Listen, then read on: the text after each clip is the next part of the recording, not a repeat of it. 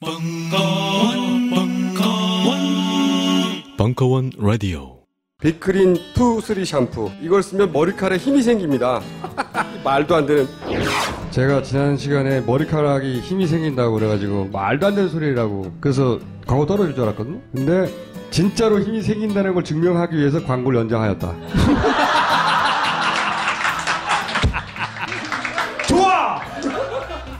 그럼에도 많은 분들이 구매해 주셨습니다.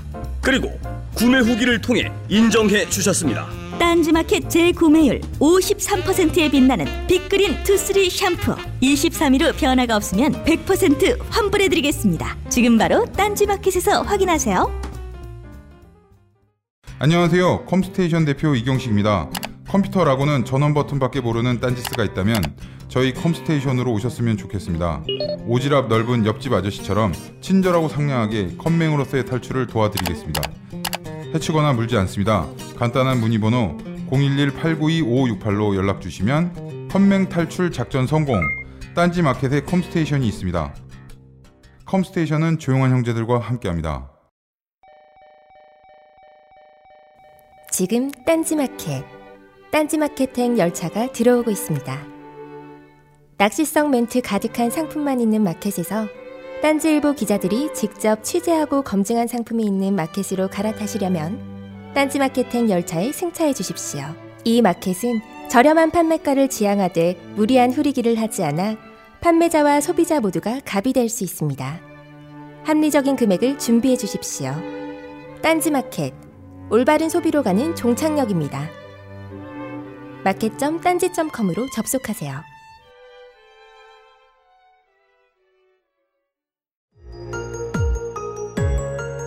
음악 밖의 힙합, 음악 이상의 힙합. 힙합과 좋은 친구들. 네 번째, 권유와 고정관념에 도전해온 소리의 역사. 2016년 7월 18일 강연.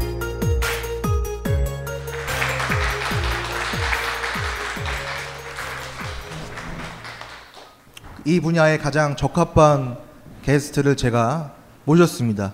조, 조일동 씨 모시겠습니다. 네.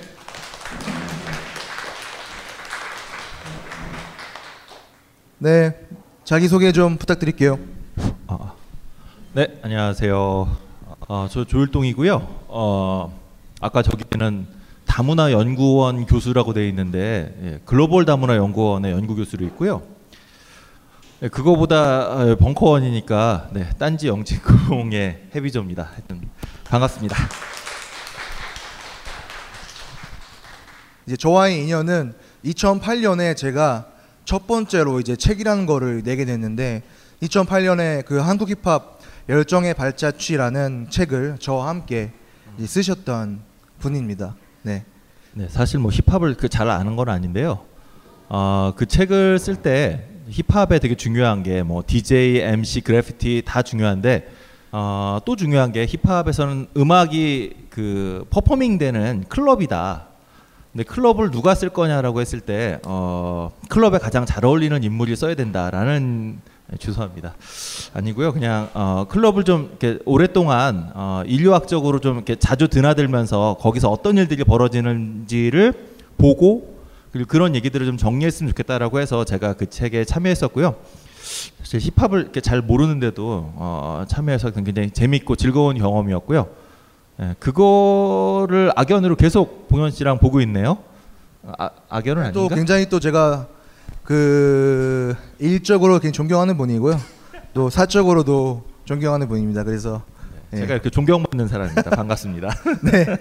아 그러면은 오늘 사실 저희 주제나 부제를 봤을 때 조금은 그러니까 약간 저의 실수인 것 같은데 그 뭐 정황이라는 뭐 그런 키워드가 있으니까 사실 어떤 가사나 어떤 래퍼의 태도의 면에서 어 뭐 사회에 저항하고 뭐 이런 기성 체제에 반발하는 그러한 이야기를 하지 않을까 예상하셨던 분도 있지만 사실 조금은 저에게는 그런 이야기가 조금은 이제는 재미없는 것 같아요.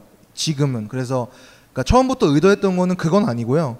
힙합의 사운드, 그러니까 소리 혹은 사운드 혹은 힙합 음악이라는 형식이 어, 그 자체로 어떻게 뭐 서구 백인 음악에 저항하는 속성 가지고 있나 혹은 무엇이 다른가 이런 것들에 대해서 얘기하는 시간이 될 겁니다. 네. 문화 인류학이라는 말을 저도 많이 들었는데 사실 저도 그 이러한 이 학문이 어, 정확히 무엇인지는 잘 모르거든요. 그래서 어, 문화 인류학이 무엇인지 그리고 문화 인류학 관점에서 바라본 음악이라는 것은 우리가 보통 생각하는 음악과는 뭐가 다른지에 대해서 간단히 좀 얘기해 주시죠. 문화인류학이라고 하는 학문은 사실 뭐 이렇게 음, 역사로 보면 아름다운 학문은 아니에요. 이게 제국주의 시대에 만들어진 학문이고요. 제국주의자들이 어, 식민지를 어떻게 잘 통치할 것인가 그러려면 식민지의 문화를 좀 알아야 제대로 통치할 수 있겠다라고 하는 차원에서 시작되었던 학문이기도 해요. 그러니까 시작으로 보면 그렇게 아름다운 학문은 아닌데 근데 막상 이 인류학을 하는 사람들이 현장에 가서 다른 식민지에 가서 식민지의 저놈들이 뭘 먹고 살고 뭐 어, 저 동네 가서는 뭐 어, 정복을 하려면 어, 추장을 꼬시는 게 좋을까, 추장의 엄마를 꼬시는 게 좋을까, 뭐 이런 것부터 시작해서 저 동네는 어떤 지하 자원이 있고 또 어떠한 먹거리를 먹고 있으니까 그걸 어떻게 뭐 어디를 목죄면 얘네가 빨리 우리에게 넘어올 것인가? 이런 것들을 연구하던 학문이었어요. 그런데 인류학자들이 막상 현장에 가서 다른 사람들을 만나다 보니까 그냥 지배하기 위해서 미개하고 멍청하고 그래서 어떻게 더 쉽게 지배할까가 목적이었던 사람들이 막상 그들의 문화를 접하고 이해하다 보니 어, 저들이 전혀 미개하지 않더라. 오히려 어, 유럽이나 서구인들이 가지고 있었던 자신들의 문화를 어, 어떤 반면교사 삼아서 볼 수 있는 굉장히 다, 새로운 문화였구나. 그래서 그들의 문화를 연구하는 게 단순히 지배를 위해서가 아니라 오히려 그들을 연구하면서 자신들의 자문화가 유럽의 문화가 또 미국의 문화가 새롭게 낯설게 보이기 시작하고 그 안에서 너무나 익숙해서서 보지 못했던 아, 미국 문화 안에 있었던 어떤 문제점들 또 너무나 익숙해서 그냥 넘어갔던 소소한 문제들이 오히려 보이기 시작하는 그런 학문이었고요. 자신과 다른 종류의 음악을 어떤 식으로 음악을 만들어 왔나 그리고 그 음악은 어떤 의미가 있는가 어떻게 이해해야 되는가를 바라보면서 어, 서구 음악을 다시 보게 되는 그런 음악이라고 어, 연구라고 보시면 될 것 같고요. 그래서 뭐 제가 그 유명한 학자들 이럴 땐 또 권위를 좀 빌려야 되니까 유명한 학자들이 어떤 식으로 이 음악 인류학에서 바라보는 음악을 정의했나를 좀 소개를 시켜드리면 어, 존 블랙킹이라고 아, 아무도 모르시죠? 한국에 번역도 됐는데 이 부분은 저기 쟁스타가 한번 읽어줘야 되겠는데. 아, 네네네. 읽어. 네. 어, 그렇지. 영어 발음으로. Uh, music is the humanly organized sound. 라고 했네요. 네. 네, 뭔가- 해석은 아, 조일동 아, 씨께서 예. 그, 네. 그 말하고 그냥 해석해주면 돼. 네, 음악은 인간적으로 조직된 소리다라고 얘기를 했고요. 그러니까 사운드라는 거죠. 음악이라고 하는 게. 어, 또뭐 유명한 얘기는 브루노 네틀 같은 학자는 음악이라고 하는 게 언어 영역 밖에서 인간들이 소리를 통해 의사소통하는 방식이다라고 뭐 정의를 하기도 했고요. 그다음에 프란스 워스라는 학자는 음악은 사회적으로 받아들여진 음의 패턴이다.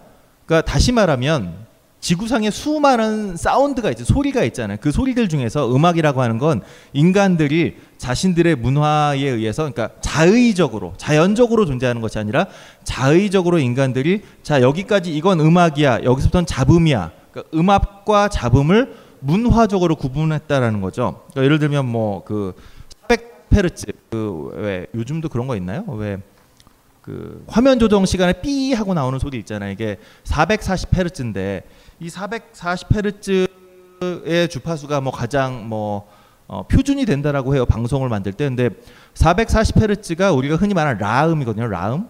라음을 우리가 자연의 수많은 소리들 중에 440헤르츠에 있는 소리를 자 이건 라야라고 인간들이 그냥 정의를 내렸다는 거죠. 이전까지 그러니까 우리는 어렸을 때부터 초등학교 때부터 혹은 유치원 때부터 더 어렸을 때부터 자연스럽게 음악은 도레미파솔레시도로 되어 있어. 뭐 그리고 그 사이사이에 반음까지 해서 12개의 음으로 되어 있어라고 배워왔고 그 12개의 음으로 표현해 내는 게 당연한 음악이고 이건 자연의 법칙인 것처럼 이렇게 배워왔단 말이죠. 근데 음악 인류학자들이 다른 문화에 가서 음악을 그들이 말하는 음악이라고 소위 음악이라고 다른 문화권의 사람들이 이야기하는 음악들을 들어보니까 이게 도레미파 솔라시도와도 아무 상관이 없고요. 어떤 동네에 가니까 소위 말하는 화성이라고 하는 게 없는 동네도 있었고요. 또 어떤 동네에는 멜로디의 기본이 도레미파 솔라시도가 아닌 동요 당연히 있었겠죠. 멀리 갈 필요 없이 우리에게도 우리도 뭐 국악을 하시는 분들이 언제 뭐 조선시대 도레 미파 솔라시도 이런 음계에 대해서 감정도 없었을 것이고 그런 개념도 없었을 거라는 거죠. 근데 사람들은 각자 자신들이 향유하고 있는 음악을 이건 음악이야라고 이렇게 따옴표로 음악이야라고 얘기를 해왔다는 거고요. 그걸 바라보면서 어 음악의 3요소는 뭐 리듬, 멜로디, 화성이고 다음에 도레미파 솔라시도라는 음계로 되어 있고라고 믿어왔던 서구인들이 스스로의 음악을 낯설게 볼 수 있는 그래서 그 이전까지 자신들이 알고 있었던 바른 음악 혹은 뭐 제대로 된 음악이라고 하는 것은 이러이런 요소를 갖춰야 된다라고 하는 것들에 대해서 스스로 반성해 볼 계기가 만들어졌다는 겁니다. 근데 물론 뭐 이거는 그 음악 인류학이라고 하는 뭐 에스노 뮤지콜로지라고 영어로 얘기하는데 에스노 뮤지콜로지가 여전히 뭐 학계 안에서 굉장히 작은 위치에 있고요. 학계에서도 요만한 위치면 뭐 일반 대중들에게는 훨씬 더 영향력이 없었겠죠. 근데 그런 거에 비해서 저는 흑인 음악, 그러니까 뭐 힙합도 이제 힙합이 어떤 흑인 음악의 가장 최신의 조류라고 생각한다면 힙합을 포함한 흑인 음악이라고 우리가 부르는 소위 아프리카계 미국인들이 만들어낸 음악들은 그런 의미에서 보면 어, 음악 인류학자들이 백날 주장해도 별로 사람들이 귀 기울여 귀 기울여 본 적이 없었던 사운드 인간들이 만들어낸 백인들이 만들어낸 특별한 체계로서의 음악이라고 하는 체계를 낯설게 볼 수 있는 그리고 뭐 낯설게 본다는 게 좀 멋있는 표현이라고 한다면 주류 백인의 입장에서 보면 음악 같지도 않은 음악 근데 그 음악이 오히려 차트를 점령하고 많은 사람들에게 향유되면서 자신들이 믿어왔던 화성과 멜로디 중심으로 되어 있는 음악들을 오히려 낯설게 볼 수 있는 그런 가능성을 열어뒀다. 그래서 어떻게 보면 힙합을 포함한 그 black music의 존재는 어, 어떤 뭐 태도나 우리가 흔히 말하는 가사, 아까 그 봉현 씨가 시작할 때 얘기했던 것처럼 가사나 태도를 통해서가 아니라 그 사운드 자체가 지금까지 가지고 있었던 그 백인 중심의 백인 혹은 뭐 유럽에서 만들어진 음악이 만들어낸 헤게모니를 저항하는 그런 작업이었다라고 할 수 있고요. 오늘 얘기는 아마 그런 측면에서 어, 흑인 음악이 가지고 있는 어떠어떠한 특성들이 백인 중심의 주류 음악에 저항해 왔나 그리고 저항 아닌 저항을 해 올 수밖에 없었나 그런 이야기들을 오늘 좀 진행해 보려고 합니다. 네, 계속 제가 조금 정리를 하자면 그러니까 우리가 그냥 굉장히 보편적으로 음악이라고 생각할 때 떠오른 떠올리는 음악은 어, 대부분이 그 서구 유럽 백인들이 만들어낸 그러한 음악을 우리도 모르게 자연스럽게 따르고 있다는 것을 저희가 전제로 하는 것이고요. 그렇죠. 하지만 힙합뿐만 아니라 그러니까 힙합도 흑인 음악의 한 부류니까요. 힙합뿐 아니라 흑인 음악이라고 규정할 수 있는 이 장르는 전통적으로 이 서구 유럽 백인이 어, 구축해 놓은 어떤 해, 음악의 헤게모니를 아, 이 헤게모니에 계속 저항해 온 음악이었다. 근데 저항이라는 거는 정말 직접적으로 막 공격하고 운동하고 이랬다는 뜻은 아니고요. 그러니까 어, 기존의 서구 유럽 백인 음악이 확립해 놓은 그런 기준이라고 할까요? 그런 것들을 비껴가고 그런 것들과 전혀 다른 그러니까 그러한 속성들을 늘 가지고 있었다는 어, 맥락이죠. 그런데 이 흑인 서구 백인 음악과 다른 어, 흑인 음악을 규정짓는 굉장히 중요한 키워드가 바로 이 폴리리듬이라는 이 단어입니다. 예, 폴리리듬이라고 들어보신 분도 계셨을 텐데 이것의 이 개념에 대해서 조금 설명을 해주시죠. 네네. 네. 예, 사실 오늘 얘기의 핵심은 뭐 시작도 폴리리듬이고요, 끝도 폴리리듬이 될 겁니다. 폴리리듬이라고 하는 개념은 그러니까 poly가 P O L Y가 붙는 접두사죠. 얘가 붙으면 뭔가 그 다양 다층적인 이런 의미가 붙는데, 근데 이게 그 폴리라고 하는 말이 붙으면서 중요한 것 중에 하나가 단순히 여러 개가 겹쳐지는 게 폴리가 아니고요. 그 안에서 어, 주와 종이 사라지는 여러 개 겹쳐지는 게 폴리라고 하는 단어의 뉘앙스에 들어있다는 거죠. 그러니까 어, 서구 유로피언들에게도 어, 오케스트라가 있었어요. 오케스트라 굉장히 여러 개의 악기가 층층이 쌓아져서 소리를 만들어내죠. 그런데 이 오케스트라 안에는 이미 어, 음악 안에 주종 관계가 들어 있습니다. 아시다시피 어, 오케스트라의 배열을 보면 맨 앞에 지휘자가 있고요. 요 앞에 악장이 first 바이올린이 악장을 맡고 있죠. 이 사람이 나와서 지휘자가 나오기 전에 한번 조율을 괜히 쇼를 한번 하죠. 오케스트라 공연회 전에 조율 한번 하고 조율이 다 끝나고 나면 지휘자가 나와서 악수를 하는데 모두와 악- 악수하는 게 아니라 악장 first 바이올린에게 악- 악수를 하고요. 바이올린이 맨 앞에 그다음에 어, 현악기 그다음에 목관악기 금관악기 타악기로 이루어지는 이게 뭐 단순히 악기의 소리의 문제이기도 하지만 이 안에 이미 주종 관계가 있는 거죠. 그러니까 first 바이올린과 현악기가 만들어내는 주요한 멜로디를 연주하는 악기가 그 수많은 악기들 중에서 가장 맨 위에 어, 존재하고요. 가장 상층부에 존재하고요. 점점 점점 내려가서 타악기는 정말 필요한 어떤 순간에 팀파니는 잠깐 울리는 정도. 물론 예외적인 곡도 있지만, 그러니까 이미 이 악기들 속에서 또 멜로디와 화성과 리듬이 음악의 3요소라고 서구인들이 얘기했다라고 하면 그 중에서도 멜로디가 항상 핵심이고요.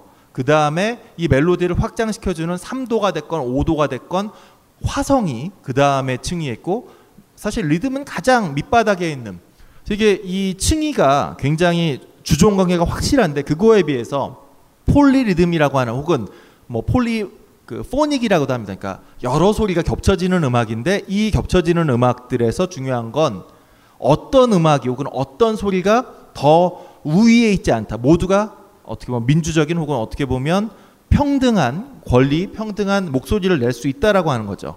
어, 흑인 음악에서는 사실은 리듬이라고 하는 게 아프리카에서 시작됐던 어떤 폴리 리듬이라고 하는 것이 확장이 돼서 그것이 현재까지도 계속해서 흑인 음악을 작동하고 있다는 얘기고요. 이 폴리 리듬은 사실 뭐 아프리카에서만 있는 건 아니에요. 흑인들만 쓰는 것은 아니고 소위 뭐 폴리네시아라고 그러죠. 하와이에서부터 그 뭐 뉴질랜드, 오스트리, 오스트레일리아 요 바깥쪽 그다음에 저기 남태평양에 이르는 이 지역에 살고 있는 굉장히 많은 문화에서 공통적으로 발견되는 게 바로 폴리 리듬이라고 하는 혹은 폴리포닉이라고 하는 이 그 소리를 만들어내는 방식이고요.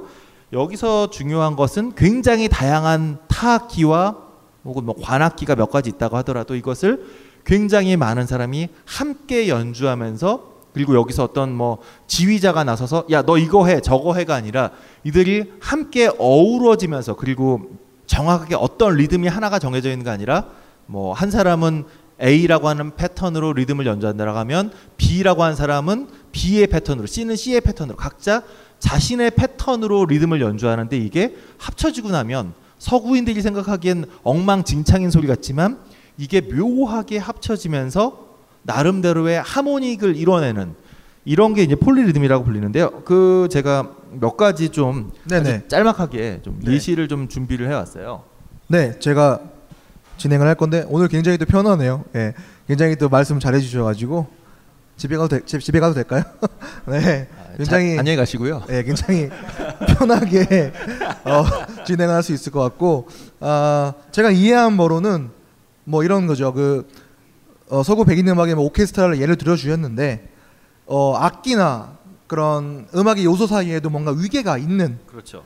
예를 들어 현악기가 멜로디가 상위 1%라면은 이제 타악기는 이제 개 돼지 네, 이런 아 이거 시사 유머죠? 네. 어, 트렌드 아시는 분들은 아실 거예요. 네. 그러면 흑인 음악은 위계가 아니라 모두가 개 돼지는 아니고 모두가 그냥 시민으로서 평등하다. 모든 악기와 요소들이. 그렇죠. 예, 그리고 그것이 흑인 음악의 그 서구 백인 음악과 대비해서 흑인 음악이 가지는 특징을 결정짓는 굉장히 중요한 요소다. 네, 네. 라고 말씀을 해주셨고요. 아 그러면 이것들을 좀 예시를 통해서 저희가 알아보겠습니다. 먼저 서아프리카로 떠나죠. 네. 아, 네. 아, 직접 가시질 않고요. 그냥 소리로. 네, 네, 네. 뭐 먼저 영상을 볼까요? 아니면 어떻게? 네, 네, 영상을 먼저 보죠. 네. 네. 이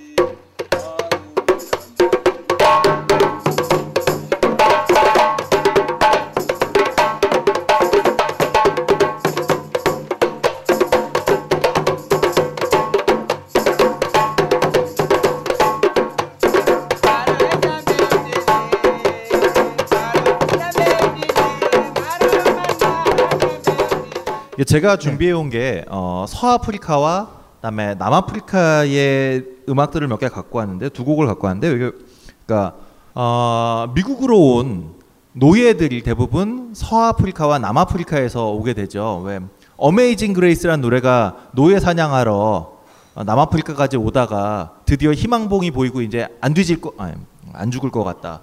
어, 그 풍랑 속에서 죽지 않을 것 같다라고 하는 그 안도감에 만든 노래라고 할 정도로 이게 노예 사냥이 주로 서아프리카와 남아프리카에서 이루어지는데 지금 드셨던 건 이제 반줄이라고 여기 감비아 감비아 공화국이거든요. 지금은 감비아 공화국에 있는 반줄 지역의 음악인데 이게 그 가장 많은 수의 사람들이 미국으로 노예로 끌려가야 했던 동네의 음악이죠.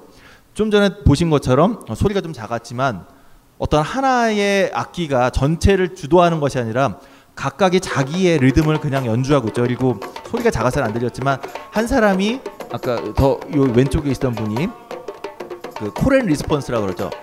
매- 소리를 매겨요. 노래를 불러요. 그러면 나머지 사람들이 그것을 따라 부르는데 근데 이게 이제 매기고 받는 거 call and response에서 우리가 흔히 생각하는 건 call을 하는 사람이 주고 그다음에 response를 하는 사람들은 종이다라고 생각하기 쉽지만 사실 이 음악에서는 call 못지않게 response를 해주는 사람들도 똑같은 왜냐하면 이들이 제대로 response를 해줘야, 해주지 않으면 call을 부르고 있는 사람들의 사람의 음악도 무시받는 거가 되는 거거든요. 그래서 call and response랑 다음에 여러 가지의 타악기가 함께 공평하게 자신의 소리를 내면서 음악을 만들어내는 거고요. 그 벤다족이라고 굉장히 많은 음악 인류학자들이 연구했던 어, 남아공 지역에 있는 그 가장 뭐 세계에서 어, 음악적인 뭐 부족이다라고 불렸던 사람들의 음악을 하나 가지고 왔는데요. 이 사람들은 네 다음 영상이고요. 네.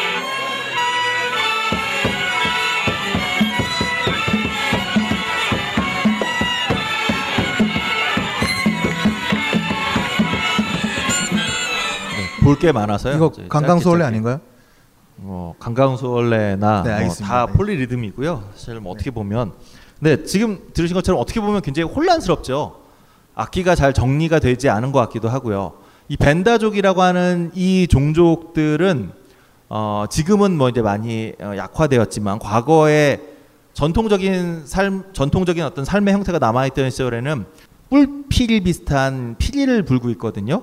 이 피리와 다음에 여러 개의 타악기 그리고 오카리나 비슷한 악기들을 지금 연주하고 있는데 이 중에 하나의 악기를 들고 함께 협연을 할 수 있어야 어른으로 인정을 받는 거예요. 그러니까 누구가 됐건 누군가와 처음 만난 사람과 함께 협연을 하지 못하면 너는 아직 어른의 자격이 없는 성인으로서의 자격을 검증받는 게 바로 이 음악을 연주할 수 있느냐 없느냐의 문제였고요.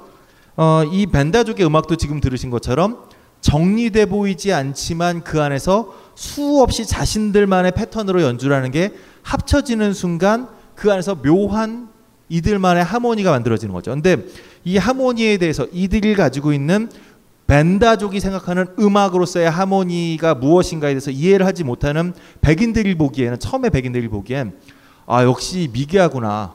이게 원시의 소리야. 역시 얘네들은 안 돼. 역시 우리가 지배해야 돼 얘네를. 이런 식으로 봤었는데 오히려 한참 이들의 문화를 연구해서 보니 이렇게 각자의 악기 안에 주종 관계 없이 평등하게 자신의 소리를 내고 그 소리를 인정받고 인정받을 수 있는 소리를 내는 순간 아 너는 한 사람의 성인으로서 그리고 이 음악이 완성된다라고 하는 측면 그리고 매기고 받는 형식들 이게 자연스럽게 어, 미국의 그 흑인 노예들의 노동요가 되었다는 거죠. 심지어는 노예들이 자신들끼리 커뮤니케이션을 해서 혹시 탈출하거나 반란을 꾀할까봐 서로 말을 못하게 막았었어요. 근데 말은 못하게 했지만 딱 하나 허용했던 게 노동의 효율을 위해서 노동요만큼은 허용을 해줬었고요. 그 노동요 안에서 이들이 불렀던 음악을 들으면 사실 백인들은 아 얘들은 정말 미개해 뭐 매기고 받는 사이에 화음의 체계라는 게 없기 때문에 거의 어떻게 보면 재창의 형태죠.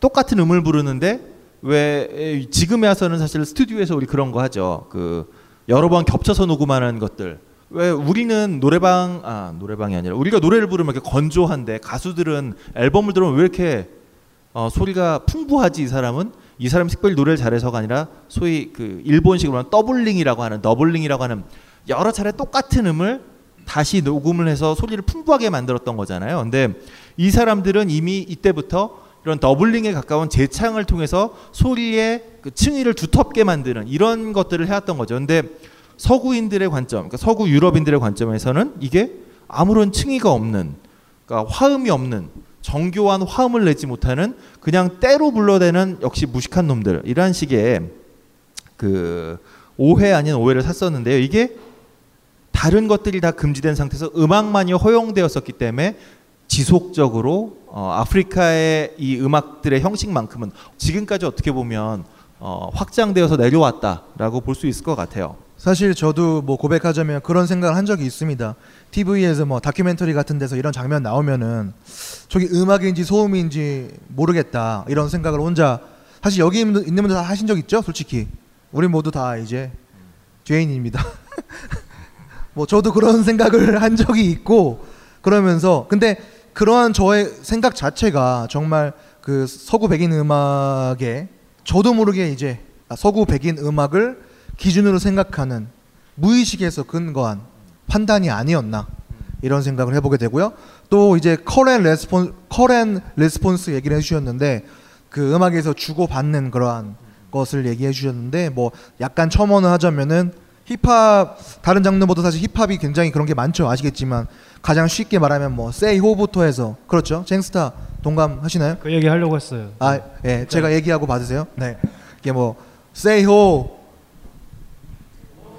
아, 네, 뭐 이런 거에서부터 정말 어떤 랩 구절을 주고 받는 것부터 해서 그런 것들이 힙합에서 굉장히 뭐 전통적으로 내려오고 있고요. 근데 또 이러한 res-, response의 전통이 저는 이제 미국 흑인 교회에서 많이 나타나는데 사실 랩의 기원도 그 미국의 전통 흑인 교회를 보면은 그 목사의 설교가 그 백인 목 교회랑 다르게 굉장히 이 대답을 많이 요구합니다. 실제로 영상을 보면은 예. 그 흑인 교회의 그런 목사의 설교의 특성에서 분명히 영, 영향을 받았다고 사실 어 뭐 흑인 뭐 학자들이 증언하는 것도 사실 있고요. 어떤 하나의 음악으로 처음 이제 인정받기 시작했던 거는 아마 1800년대가 되어서야 가능했던 것 같아요. 어 뭐 사실 아까 얘기했던 그 노동요나 혹은 뭐 스피리추얼 영가라고 불리는 음악들은 교회라고 하는 공간에서 주로 많이 사용이 되었었고요. 이게 어떤 대중 음악의 층위에서 사용되기 시작했던 건 아마 렉타임이라고 하는 장르가 처음이 아닐까 싶은데요. 어 렉타임 조금만 들어보고선 시작하죠. 네.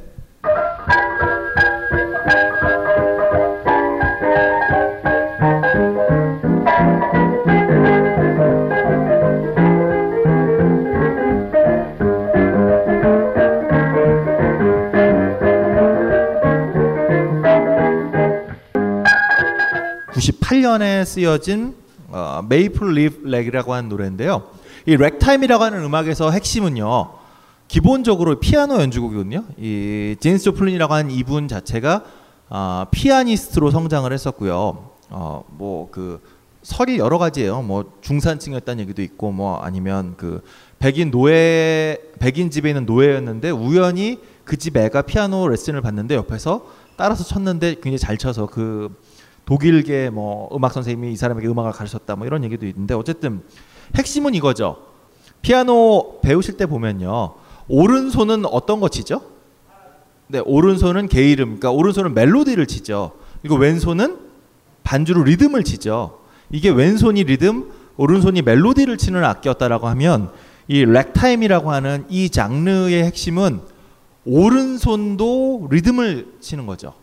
왼손도 리듬을 치고 오른손도 리듬을 치는데 바이엘이나 여러분이 배우셨던 혹은 서구 European 클래식에서의 왼손과 오른손의 이 규칙은요. 오른손이 멜로디를 연주하면 왼손은 여기에 따라서 그냥 리듬을 연주하는 겁니다. 근데 이 래그타임은 왼손이 치는 리듬하고 조금 다른 패턴의 리듬을 이것도 정박으로 똑같은 이 박자로 치는 게 아니라 엇박을 내면서 치는 거죠. 어, 좀 전에 조금만 들어보실까요? 그냥 아무 데나 찍어서.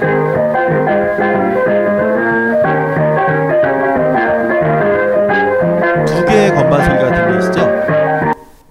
이 두 개의 건반 소리가 정확하게 박자를 맞춰서 연주하는 게 아니라 왼손이 치고 있는 리듬 기본 리듬하고 계속 엇박을 만들면서 아프리카에서 있었던 폴리 리듬이 A라는 리듬의 패턴과 그 위에 B라는 사람은 자신의 패턴을 C는 C의 자신의 리듬 패턴을 서로 얹혀가면서 여, 여기서 보이지 않는 화음을 만들었다고 한다면 렉타임은 피아노라고 하는 어, 유럽인들이 만들어낸 악기를 아프리카계 미국인이 이 악기를 연주하면서 자신의 방식으로 나름대로 폴리리듬화 시켰다는 거죠. 이러한 방식의 이제 그 렉타임이 처음으로 어, 미국 사회에서 주목을 받게 된 아프리카계 어떤 폴리리듬 방식의 초기 형태라고 생각이 됩니다. 또 어, 제가 그러면 결국 흑인 음악은 흑인 음악은 정통적으로 리듬이 리듬이기도 하고 리듬이 멜로디이기도 화성이기도 하고 그렇죠. 이런 식으로 되네요. 네네. 폴리리듬의 뭐 지금 봉현 씨가 제대로 핵심을 짚어주셨는데, 그러니까 폴리리듬의 핵심은 리듬이 멜로디와 리듬과 화성이 따로 있는 게 아니라 리듬이 리듬이면서 멜로디면서 화성인. 그러니까 리듬이 모든 것인 음악인 거죠. 근데 이게 계속 말씀드리지만 백인들의 주류 백인들 입장에서 보면 이건 화성도 없고 멜로디도 없는 굉장히 부족하거나 엉성하거나 원시적인 음악인데 누군가에게는 이 자체가 굉장히 모든 걸 다 갖추고 있는 리듬으로 멜로디를 하고 리듬으로 화성을 만드는 그런 음악이기도 했다는 거죠. 그리고 이 시절에 뭐 제가 좀 아주 초창기 그 흑인 음악들을 몇- 한 가지 더 들으려고 하는데요. 미국에서의 흑인 음악 그 블루스를 하나 갖고 왔어요. 근데 어 제가 블루스에서 뭐 그 들려 지적하고 싶은 부분은 뭐 블루스가 흑인들의 어떤 아픔을 노래해주고 뭐 그런 거가 아니고요. 블라인드 레몬 제퍼슨의 노래인데 이 노래의 가사도 뭐 그래요. 그 That Black Snake Moan이라고 어, 검은 뱀을 가진 남자의 얘기예요. 검은 뱀이 뭘까요? 예, 그저 그러니까 두 다리 사이에 뱀을 하나 이렇게 갖고 다니시는 아저씨가 자기는 일도 안 하는데 어 그냥 놀고 먹는데 그냥 자기 다리 사이에 뱀이 있어 갖고 많은 여자들이 나를 위해서 뭐 이렇게 다 해줘 뭐 이런 식의 가사예요. 블루스가 이렇게 슬픈 음악은 아니고 되게 해학적이기도 하고 좀 위악적이기도 하고 그런 음악인데요. 어, 조금만 들어보시고선 얘기를 해보죠.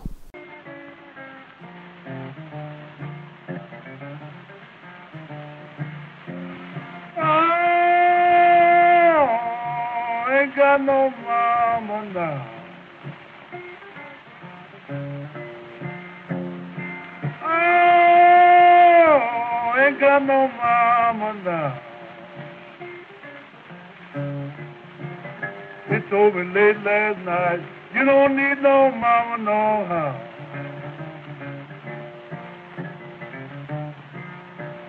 Mm, Black snake crawling in my room. Mm, Black snake crawling in my room. 어, 이게 블라인드 레몬 제퍼슨의 음악인데요. 제가 이 노래를 왜 갖고 왔냐면 여러분이 생각하시는 통기타를 하나 들고 음악을 연주한다, 노래를 한다라고 할 때 기타는 무슨 일을 하죠? 반주를 하죠. 그러니까 반주라는 건 노래를 부르고 있는 사람의 목소리가 주고 반주는 종이 되는 거죠. 근데 블라인드 레몬 제퍼슨의 음악이 처음 20년대에 발표됐을 때 주로 평가는 뭐였냐면 기타를 노래하듯이 연주한다라는 표현이었어요. 그리고 이분은 마틀렉이라고 하죠. 이렇게 그 이런 그 유리병의 목을 잘라갖고 톱으로 열심히 잘라서 이걸 손가락에다 끼고 이렇게 슬라이드 기타라고 하죠. 이렇게 윙윙 하면서 기타를 연주하면서 기타를 마치 노래하듯이. 그러니까 다시 말하면 기존의 그 서구적인 의미에서의 반주와 노래의 주종 관계를 깨고 노래와 기타의 위치가 동등한 어 이건 뭐 이후로 지금까지 내려온 어떤 블루스라고 하는 음악 장르에서 끊임없이 재확인되는 거죠. 하모니카를 부는 연주자가 노래를 하면서 하모니카를 부르는데 하모니카를 부르는 비중과 노래의 비중이 똑같은. 기타를 연주하는 사람이 기타 솔로를 하는 것과 노래의 비중이 똑같은. 물론 이게 이제 백인화되면 노래의 비중이 훨씬 커지고 기타 솔로는 마치 하나의 장식 요소처럼 들어가게 되지만 블루스에서는 여전히 기타의 비중과 목소리의 비중을 똑같이 유지하는 그리고 바로 그런 것들을 가장 초기의 형태로 볼 수 있는 게 이 텍사스 블루스들인 것 같아요. 그래서 블루스 역시 이런 그 폴리 리듬 혹은 리듬이란 말이 좀 모호하다면 polyphonic 그러니까 소리의 비중을 똑같은 비중으로 두는 여러 개의 악기가 만드는 소리를 똑같은 비중으로 만드는 음악이었다라고 볼 수 있을 것 같고요. 어, 초기에 아주 흑인 음악으로 하나만 더 어, 듣고선 가죠.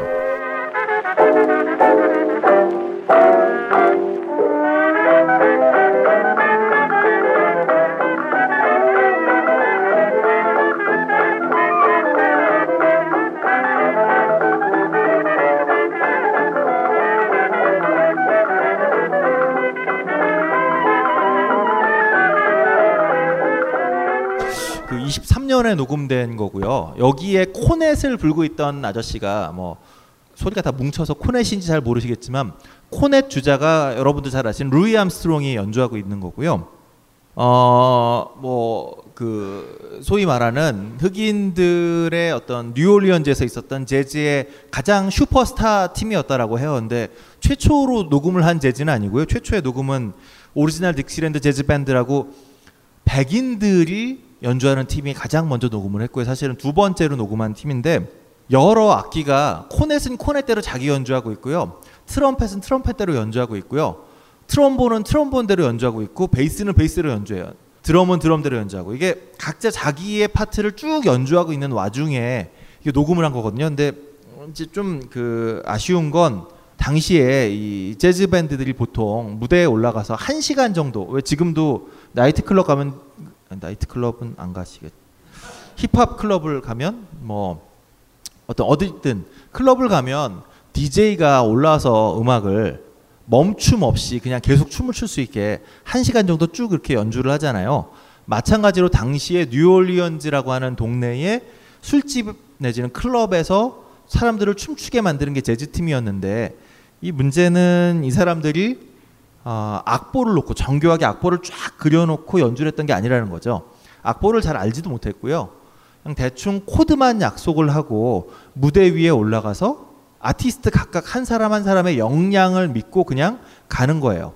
초창기에 뭐 렉타임이 됐건 블루스가 됐건 재즈가 됐건 이 음악들은 어, 우리가 생각하는 것보다 훨씬 더 각각 악기 하나 하나에게 평등한 기회를 부여했고 그래서 어떻게 보면 굉장히 민주적인 구성 그리고 주종 관계를 가지고 있지 않은 그런 음악이었다라고 하는 거죠. 그리고 그게 저는 지금까지도 내려오는 어, 흑인 음악 혹은 뭐 폴리리듬 음악의 핵심이라고 좀 생각하고 있습니다. 강헌 선생이 명리학 강좌를 한다고 했을 때 무슨 생각이 들었냐면 인문학적 관점에서 이 명리학을 재해석을 해서 세상을 보는 하나의 관점을 뭐 tool을 프레임을 제시하려고 하는 거 아니겠는가 라고 생각하였어요. 제가 받은 인상은 이겁니다. 이게 일종의 지도체이구나. 나를 찾아가는 내비게이션. 강원의 명리 운명을 읽다. 식신이 뭡니까? 처먹는 거. 아 명리학 쉽구나. 도서 출판 돌베개에서 나왔습니다. 우리는 생각했습니다. 실외는 가까운 곳에 있다고.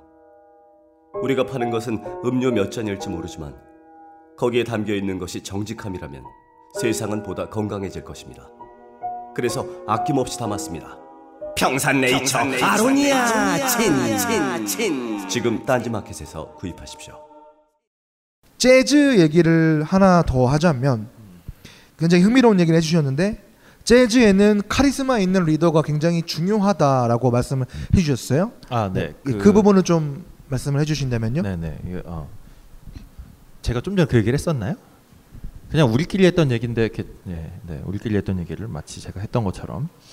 예, 어, 그, 좀 전에 말씀드린 것처럼 사실 재즈 밴드에서는 기본적으로 각자 아티스트의 그 멤버 한 사람 한 사람의 역량을 존중하고 그 역량을 믿고 그냥 가는 음악이에요. 그래서 뭐 새로운 뮤지션이 갑자기 어, 콜테스로 연주를 하고 있었는데 이 팀에 없던 기타리스트가 한 명이 갑자기 왔다라고 하더라도 뭐 엄청난 합주를 하지 않고 그 자리에서 그냥 왜 우리가 재즈의 힘은 뭐 즉흥 연주다 이런 얘기를 많이 하는데 즉흥 연주의 핵심은 아티스트 한 사람 한 사람 연주자 한 사람 한 사람을 존중해 주는 거죠. 그 사람의 역량을 믿고 가는 거예요, 그냥.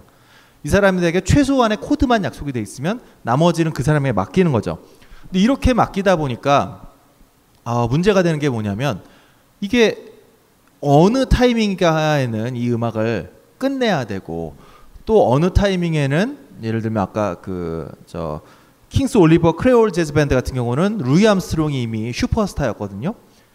각자 솔로를 하고 각자 자신의 음악을 하다가도 어느 순간이 되면 슈퍼스타인 루이 암스트롱의 연주를 들으러 온 사람들을 위해서 팬 서비스 차원에서도 다른 연주자들이 약간 숨을 죽이고 루이 암스트롱에게 집중할 수 있는 시간이 필요해지겠죠. 아, 이거 뭐 상업적인 거기 때문에 이런 게 필요해지는데 이런 시간을 조율할 수 있는 사람의 위치가 있어야 돼요. 그러니까 이게 굉장히 카리스마 넘치는 지휘자인 거죠.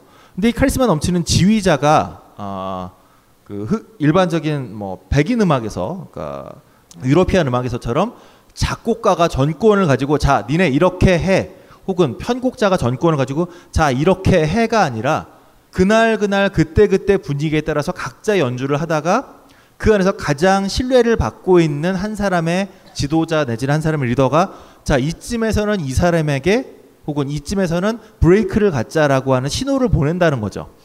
카리스마가 넘치는 지도자가 비민주적인 지도자는 사실 아닌 거잖아요, 여러분. 뭐 우리가 노무현 대통령을 카리스마 넘치는 지도자라고 해서 그분이 비민주적인 사람이라고 생각하시는 분도 있나요? 그렇진 않겠죠.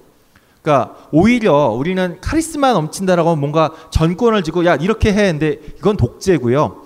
카리스마 넘치는 리더가 전체의 음악을 민주적으로 조율하면서 필요한 타이밍에 적절히 이것을 조율할 수 있는 능력이 바로 재즈에 있다는 거죠. 이게 그 재즈에서는 뭐, 어, 뭐, 카운트 베이시니 뭐, 듀크 엘링턴이 이런 유명한 사람들이 사실은 딴 게 아니라 이런 조절을 잘 하는 사람들이었던 거고요. 저는 이게 확장이 되면 그냥 뭐 힙합에서도 마찬가지지 않나. 근데 힙합 뮤지션들이 워낙 그 좀 이렇게 bling bling하고 뭐 좀 이렇게 어깨에 힘 좀 많이 들어가 이러고 있으니까 그러한 그 외면적인 모습을 보면서 아, 쟤 지가 하고 싶은 대로 다 할 거야. 오히려 그렇지 않다는 거죠. 뭐 DJ가 만들어낸 비트가 그러니까 작곡가 중심으로 되어 있는 백인 음악에서라면 작곡가가 왕인데 DJ가 어떤 음악을 뭐 처음 베이스를 만들었다라고 해서 MC가 아 이거대로 제가 랩을 하면 되나 이게 아니라 DJ는 DJ대로 또 아까 얘기했던 비트메이커는 비트메이커대로 각자 자신의 영역에서 충실히 만들면 이들이 공평한 위치에서 MC는 MC의 역할을 DJ는 DJ의 역할을 수행할 때 오히려 멋진 재즈 음반이 된다는 거죠. 뭐 심지어 닥터 드레 같은 사람이 프로듀서를 맡는다라고 해서 프로듀서가 무슨 어, 신사동 호랭이처럼 뭐야너 이거 틀렸어. 너 다시 노래 뭐 내지는 뭐 애가 울 때까지 계속 틀렸어 틀렸어. 이런 게 아니라는 거죠. 무슨 JYP처럼 뭐 어, 공기반 소리반 뭐 이런 거 원하면서 이런 게 아니라는 거죠. 그냥 각자의 역량을 맡고 역량을 믿고 대신 서로가 가장 완벽하게 느껴질 때까지 작업을 공동으로 하는 것. 그게 바로 힙합이었다는 생각이 좀 듭니다. 그리고 그건 단순히 힙합에서 오늘날 얘기되는 것이 아니라 흑인 음악이 지금까지 만들어왔던 꾸준히 쌓여온 전통 안에서 계속해서 만들어졌던 것이고 이 전통은 무슨 뭐 흑인들을 우리 민주적이어야 돼 뭐 이런 어떤 개념에서가 아니라 자연스럽게 이들에게 문화적으로 녹아 있는 음악의 형태에서 또 삶의 방식에서 끊임없이 확장되어 온 부분이었다라고 말씀드리면 될 것 같아요. 제임스 브라운은 뭐 Sex Machine 이런 앨범도 들어보면 그냥 공연하는 거를 그냥 라이브로 그냥 이제 스튜디오에서 녹음한 게 아니라 이제 그 즉흥적으로 그냥 제임스 브라운이 한 거를 앨범으로 만들었고 랩도 이제 프리스타일 랩이라고 해서 그냥 비트박스나 뭐 간단한 비트에 사람들이 즉흥적으로 프리스타일하고 하는 그런 흑인 음악의 즉흥 연주가 주된 그런 거를 보면은 이게 흑인들이 이게 타고난 건지 아니면은 뭐 음악 교육이나 아니면은 뭐 권위 있는 무대에서 리허설하고 연주하는 그런 배경이나 환경이 조성되지 않아서 그렇게 된 건지 그런 궁금증이 생겼어요. 뭐 답은 뭐 공부해보거나 답이 없겠지만은 네. 네. 네. 답변해 주실 수 있나요? 아, 예, 뭐 사실 다 맞는 얘기죠, 뭐. 어, 흑인들이 아프리카에서 만들어냈었던 공동체의 삶에서부터 시작해서 마을 공동체 중심의 삶, 그리고 또 노예들의 삶, 그리고 어, 제가 하고 있는 다른 프로젝트에서 뭐 community medicine이라는 표현을 쓰더라고요. 요즘에 흑인 커뮤니티에 대해서 그러니까 의사가 와서 이렇게 제대로 할 수 없을 때 동네가 커뮤니티가 그냥 사람들을 서로 보듬어내는 그러니까 이런 그 커뮤니티의 정신 공동체적으로 살아가는 정신이 생존을 위해서 어쩔 수 없이 공동체적인 삶을 그리고 공동체가 유지되기 위해서는 그 안에서의 최소한의 공동체의 성원이 되는 순간 그들에게 n분의 1로 똑같은 목소리를 낼 수 있는 위- 자격을 부여해야 하지만 공동체가 깨지지 않겠죠. 물론 그 안에서 조금 더 나은 삶을 위해서 카리스마적인 지도자는 필요할 수 있지만 기본적으로 흑인들의 삶의 형태가 지금까지 여전히 미국에서의 흑인이라고 하는 사람들의 삶의 형태가 이러한 종류의 민주적인 성향을 민주적인 소양을 민주적이란 사고 방식도 하지 않고 민주 생각도 하지 않지만 그 안에서 자연스럽게 내재화 시켜 왔다. 그리고 내재화 시키면서 그러한 가치와 기준을 갖게 만드는 게 제가 공부하고 있는 문화인력이라는 학문에서는 문화라고 그것을 표현하거든요. 그러니까 흑인들의 삶의 형태가 이러한 문화를 자연스럽게 만들어 왔고 또 이렇게 만들어진 가치와 기준의 문화가 계속 이들의 삶을 이렇게 이끌어 왔다라고 보는 게 가장 적절한 표현이 아닐까 이렇게 생각이 됩니다. 이러한 특성과 어떤 전통을 가지고 있는 흑인 음악이 음악 산업 속에서 좀 어떻게 충돌하고 갈등하고 변화를 겪어왔느냐를 좀 간단히 먼저 짚고 넘어갈 텐데 이게 무슨 말이냐면은 사실 어, 음악 산업이라는 것은 그 백인 자본가가 좌지우지하는 어, 경우가 굉장히 많죠. 사실 그 제가 가지고 있는 힙합에 대한 그 원서, 그러니까 미국 책들을 보면은 뭐 어떤 챕터에도 뭐 이런 얘기가 나오죠. 그 백인 자본가가 늙은 백인 어, 노회한 자본가가 맨 꼭대기에서 음악 산업을 좌지우지하고 있는데 과연 거기 아 시스템 안에 있는 흑인 래퍼들이 과연 정말 keep it real 하고 있는 것인가? 과연 어, 제대로 하고 있는 것인가? 이러한 챕터도 제가 읽은 적이 있는데 어, 그런 측면에서 이 흑인 음악들이 어, 어떻게 좀 이렇게 백인 음악과 좀 충돌 혹은 변화해 왔는지 간단히 살펴보겠습니다. 먼저 엘비스 프레슬리의 예를 좀 들어주신다고 하네요. 아, 네. 그 엘비스 프레슬리의 예를 굳이 갖고 온 이유는요. 어, 뭐 아시다시피 그 엘비스 프레슬리가 초창기에 했던 음악은 뭐 락앤롤의 아버지 뭐 이렇게 얘기하지만 기본적으로 이 락앤롤의 핵심은 그냥 흑인 음악 리듬앤 블루스였죠. 리듬앤 블루스를 10대 1950년대 초반 10대의 백인 젊은 아이들이 2차 세계대전 이후로 주머니 돈이 조금 생기게 되면서 자기 음악을 집에서 듣게 됐는데 얘들이 좋아했던 음악이 리듬이 훨씬 강화된 그래서 춤추기에 훨씬 좋았던 흑인들의 리듬앤 블루스였다는 거죠. 어 근데 이 리듬 앤 블루스가 팔려 나가긴 하는데 이 음반 산업을 하, 음반 산업계에서는 아 이게 얼굴만 백인이었으면 조금 더 팔릴 텐데 얼굴이 까매서 엄마들이 싫어하는 거죠. 우리 애가 춤추면서 친구들과 음악을 듣고 있다라고 해서 그래 우리 애 무슨 음악 듣냐고 딱 보면 이 까만 이 깜둥이의 음악을 하면서 개분노하셨던 엄마들에게 얼굴이 하얘서 어, 먹힐 만한 사람을 찾고 있던 와중에 엘비스 프레슬리라고 하는 신기한 친구가 나타난 거죠. 그 엘비스 프레슬리가 멤피스에서 나고 자란 분이잖아요. 멤피스에 어, 썬레코드라고 하는 동네가 썬레코드라고 하는 음반사가 있었는데 이 음반사가 멤피스에 지금도 외곽에 있고요. 그 스택스라고 유명한 소울 레이블과 그닥 멀지 않은 어, 제가 길을 몰라서 헤매서 그렇지 걸어갈 만한 거리에 있는 두 레이블이 그렇게 가까울 정도로 흑인 동네에 있던 레이블이에요. 물론 사장은 백인이었지만 이 아저씨가 이제 음반이 잘 안 되니까 음반이 잘 안 팔리니까 어, 약간 왜 요즘에 노래방 가서 요즘도 있나요? 노래방 가서 CD에 녹음해 주는 거 요즘도 있나요 혹시? 어, 옛날엔 그런 게 있었어요. 카세트 테이프에 녹음해 주고 그런 식으로 어, 개인이 돈을 내면 그냥 기념으로 음반을 녹음해 주는 그런 이제 사업을 했던 거죠. 뭐 근데 엘비스가 아버지가 엘비스가 돈 벌기 전까지는 집에 안 왔잖아요. 엘비스가 돈 벌고 나니까 이제 아버지 나타났었고 그 전까지 어머니가 홀로 키웠기 때문에 스무 살이 되는 생일날 이제 엄마한테 선물로 그동안 잘 키워서 고맙다고 녹음을 하러 간 거예요. 노래 한 곡 녹음해서 엄마한테 선물을 드리자. 그리고 아무 생각 없이 이제 백인이어서 어 뭐 싼 맛에 여기까지 왔나 보다라고 녹음을 시켰는데 어 이 잘생긴 백인 청년이 흑인하고 똑같이 노래를 하는 거죠. 이 친구가 어렸을 때 가난해서 어쩔 수 없이 흑인 동네에서 걷고 흑인들이 다니던 침례교 교회를 다니면서 거기서 성장을 했기 때문에 되게 자연스럽게 그냥 흑인 음악을 했던 거예요. 그리고 이게 썬레코드라고 하는 지리멸렬해 가던 레이블을 갑자기 어, 전국구의 엄청난 레이블로 키워주게 되죠. 그 당시에 녹음된 게 Mystery Train이라고 하는 55년 노래를 한번 들어보려고 하는데요. 요 노래를 듣고 나서 어, 이어서 바로 그 56년작 두 개를 같이 연달아서 좀 들어보려고 합니다.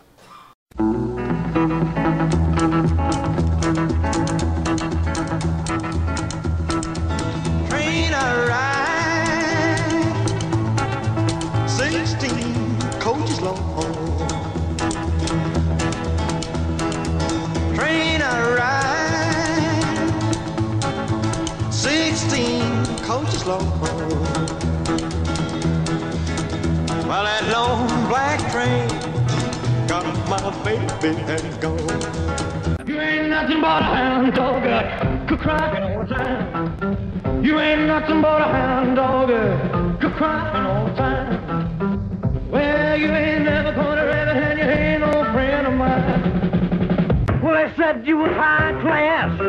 Well, that was just a lie. Yeah, they said you were high class. Well, that was just a lie.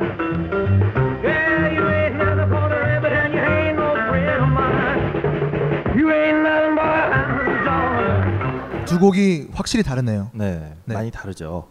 이게 앞에 들으셨던 그 Mystery Train은 썬 레코드라고 하는 아까 말씀드렸던 흑인들의 음악을 주로 녹음하고 있던 레이블에서 녹음을 했던 거고요. 1년 만에 슈퍼스타가 돼서 지금도 뭐 메이저 레이블이죠. RCA 가서 녹음한 게 Hound Dog이라고 하는 노래입니다. 그리고 Hound Dog의 뒷면에 있던 노래가 아 뭐였지 까먹었네요. 예. 뭐 예. 뭐 하여튼 비면에 있던 노래가 처음으로 아마 그 빌보드 차트 1위를 했을 만큼 이제 당시에 엘비스 인기가 엄청났는데 지금 두 곡을 들으시면서 느끼셨는지 모르겠는데요. 물론 뭐 박자 그러니까 박자만 따지면 비트는 훨씬 더 하운드독이 더 빨라요. 근데 빠른 거를 떠나서 어, 두 노래 사이에 비트가 어떻게 되었는지를 한번 생각해 보세요. 비트가 앞에 미스테리 트레인은 철저하게 박자의 뒷박을 강조하죠. 뒷박을. 그러니까 조금만 다시 들어볼까요? 미스테리 트레인을. Train, train, coming around, baby. 이게 어, 박자를 들어보시면 응응 하고서 이렇게 쿵 들어가는 게 아니라 응 어, 아, 이게 지- 죄송해요. 제가 잘 오늘 최고의 순간이네요. 아, 네. 예, 예. 아, 최고의 네. 순간을 아, 이게 원래 자- 잘하는데 예, 예, 예. 하여튼 이 뒷박을 강조하는 방식이었다라고 하면 하운드독을 들어보시면 정박이에요. 쾅쾅쾅쾅 앞에 박자를 강조합니다. 이게 무슨 차이였냐면 어, 썬레코드 시절에는 이 레이블 자체가 흑인들을 주로 녹음하고 있었고 거기서 연주하고 있던 친구들이 물론 백인들도 있었습니다만 흑인적인 감수성으로 연주하던 사람들이에요. 그래서 백비트를 강조했었고 동시에 백비트를 강조하다 보니까 드럼은 드럼대로 뒷박을 강조하고요. 베이스는 베이스로 자신의 방식으로 박자를 강조하는 방식이 됐는데 RCA로 넘어가서 엘비스에게 가장 먼저 요구했던 건 뭐냐면 너 흑인처럼 노래하지 마가 메이저 레이블의 첫 번째 요구였어요. 엘비스 프레슬리를 여기까지 RCA랑 계약할 수 있게끔 만들어준 첫 번째 원동력이 바로 흑인인데 아, 백인인데 흑인처럼 노래하고 흑인처럼 리듬을 탄다는 거였는데 막상 RCA가 계약을 하고 나서 가장 먼저 엘비스에게 요구했던 건너 깜둥이처럼 노래하지 마였다는 거죠. 그리고 그를 위해서 일부러 내슈빌로 데리고 가요. 멤피스에서 녹음을 하지 않고요. 내슈빌은 아시다시피 컨츄리의 성지죠. 내슈빌로 데리고 가서 내슈빌에서 정박 중심에 그러니까 앞에 박자를 강조하면서 베이스와 기타와 드럼 사이에 비트를 정확하게 딱딱딱 맞추는 종류의 음악을 하는 팀에게 백업 연주를 시키고 엘비스도 그에 맞춰서 노래할 것을 요구합니다. 물론 엘비스가 그렇게 쉽게 되지는 않았고 엘비스가 굉장히 헤매다가 그냥 저의 느낌이에요. 느낌인데 그 락앤롤이 이제 막 한 방 맞죠. 이- 한참 잘 나가다가 어, 흑인들 특히 뭐 리틀 리차라든가 이런 아저씨들이 한참 잘 나가다가 뭐 저 사람이 흑인하고 잤네. 뭐 아, 흑인이라는 참 미성년자와 뭐 잠을 잤네. 뭐 이러면서 뭐 막 별의별 그 소문들을 더 씌워서 이 사람들을 자연스럽게 음악계에서 퇴출을 시키고요. 머리가 좋은 엘비스는 퇴출당하지 않고 자진 입대를 하죠. 그래서 냉전이 한참 그 한창이던 60년대 초반에 서독으로 자원 그러니까 우리로 따지면 지금으로 따지면 어, 전방 자원 입대한 거 비슷한 거겠죠. 그렇게 입대를 하고 그리고 돌아와서부터는 이 아저씨가 그렇게 어려워하던 컨츄리나 혹은 어, 백인들 취향에는 스탠다드 팝을 자유자재로 부르는 사람으로 변신하면서 락큰롤 스타의 어떤 기운은 좀 잃어버리게 되는 그런 과정이 있는데 전 엘비스 프레슬리가 아주 전형적으로 미국의 주류 대중음악 산업이 새로운 장르의 음악을 어, 받아들였을 때 어떻게 반응하는가 저들이 가지고 있었던 흑인들 특유의 감수성을 어떤 식으로 이용하면서 동시에 백인들 주류 감수성에 어필할 수 있는 박자와 어필할 수 있는 리듬의 형식으로 바꿔버리는지를 아주 잘 보여주는 사례라고 좀 생각이 돼서 일부러 어, 힙합을 얘기하는데 좀 엘비스 프레슬리를 좀 갖고 와봤고요. 그리고 이 엘비스 프레슬리와 조금 대비되는 예라고 봐도 될까요? 뭐 제임스 브라운의 네. 예를 또 간단히 준비를 해봤습니다. 네네 네. 말씀해 어, 주시죠. 예. 어, 제임스 브라운의 등장을 제가 왜 주목하냐면요. 엘비스 프레슬리 시절에 썬 레코드 출신으로 뭐 하울링 울프라고 하는 흑인도 있었고 그다음에 비비 킹도 아주 초창기에 여기서 레코딩을 했어요. 근데 이 사람들이 결국 주류 사회와 계약을 하기 위해선 거대한 백인들이 운영하고 있는 레코드사와 계약을 해야만 했던 거죠. 그리고 그들이 조금 더 한 단계 높은 그 층위의 관객들을 만나기 위해서는 네가 가지고 있는 흑인의 기운, 특히 흑인의 기운의 핵심은 특유의 백비트와 그 백비트로부터 파생되어져 나오는 폴리리듬의 기운을 빼라는 거였어요. 항상. 근데 Motown이라고 하는 레이블이 물론 백인들을 상대로 한 흑인 레이블이라고 하지만 Motown이 생겨났고요. 또 Westbound라고 하는 아예 흑인들에 의해 만들어지고 흑인들을 위해서 음악을 틀어주기 위한 레이블들. 그러니까 60년대 중반부터 이제 미국 안에 흑인들이 운영하고요. 흑인들이 흑인들을 위해서 흑인들에게 판매하기 위한 음악들을 만듭니다. 물론 Motown은 약간 이제 70년대, 60년대 말이 되면 그걸 넘어서서 백인들에게 팔아먹기 위해서 오히려 까만 얼굴을 하고 있는 백인이다가 욕을 좀 먹기도 하지만 어쨌든 흑인들의 레이블이 만들어지고요. 이 레이블들의 목표는 철저하게 자신들의 정체성을 위협받지, 않, 위협받지 않는 혹은 자신들이 하고 싶은 음악을 주류 백인들에 의해서 그러니까 백인 제작자의 입김에 휘둘리지 않는 음악을 하게 되는 거죠. 그게 아까 챙스타 씨가 얘기했던 제임스 브라운의 Sex Machine 같은 노래가 아주 대표적인 예라고 저는 생각을 해요. 좀 들어볼까요? Fellas, I'm ready to get up and do my thing. I want to get into it, man, you know. Like a like a sex machine, man. Moving, doing it, you know. Can I count it off? One, two, three, four. Get up, get on up. Get up, get on up. Stay on the scene. Get on up. Like a sex machine. Get on up. Get up, get on up.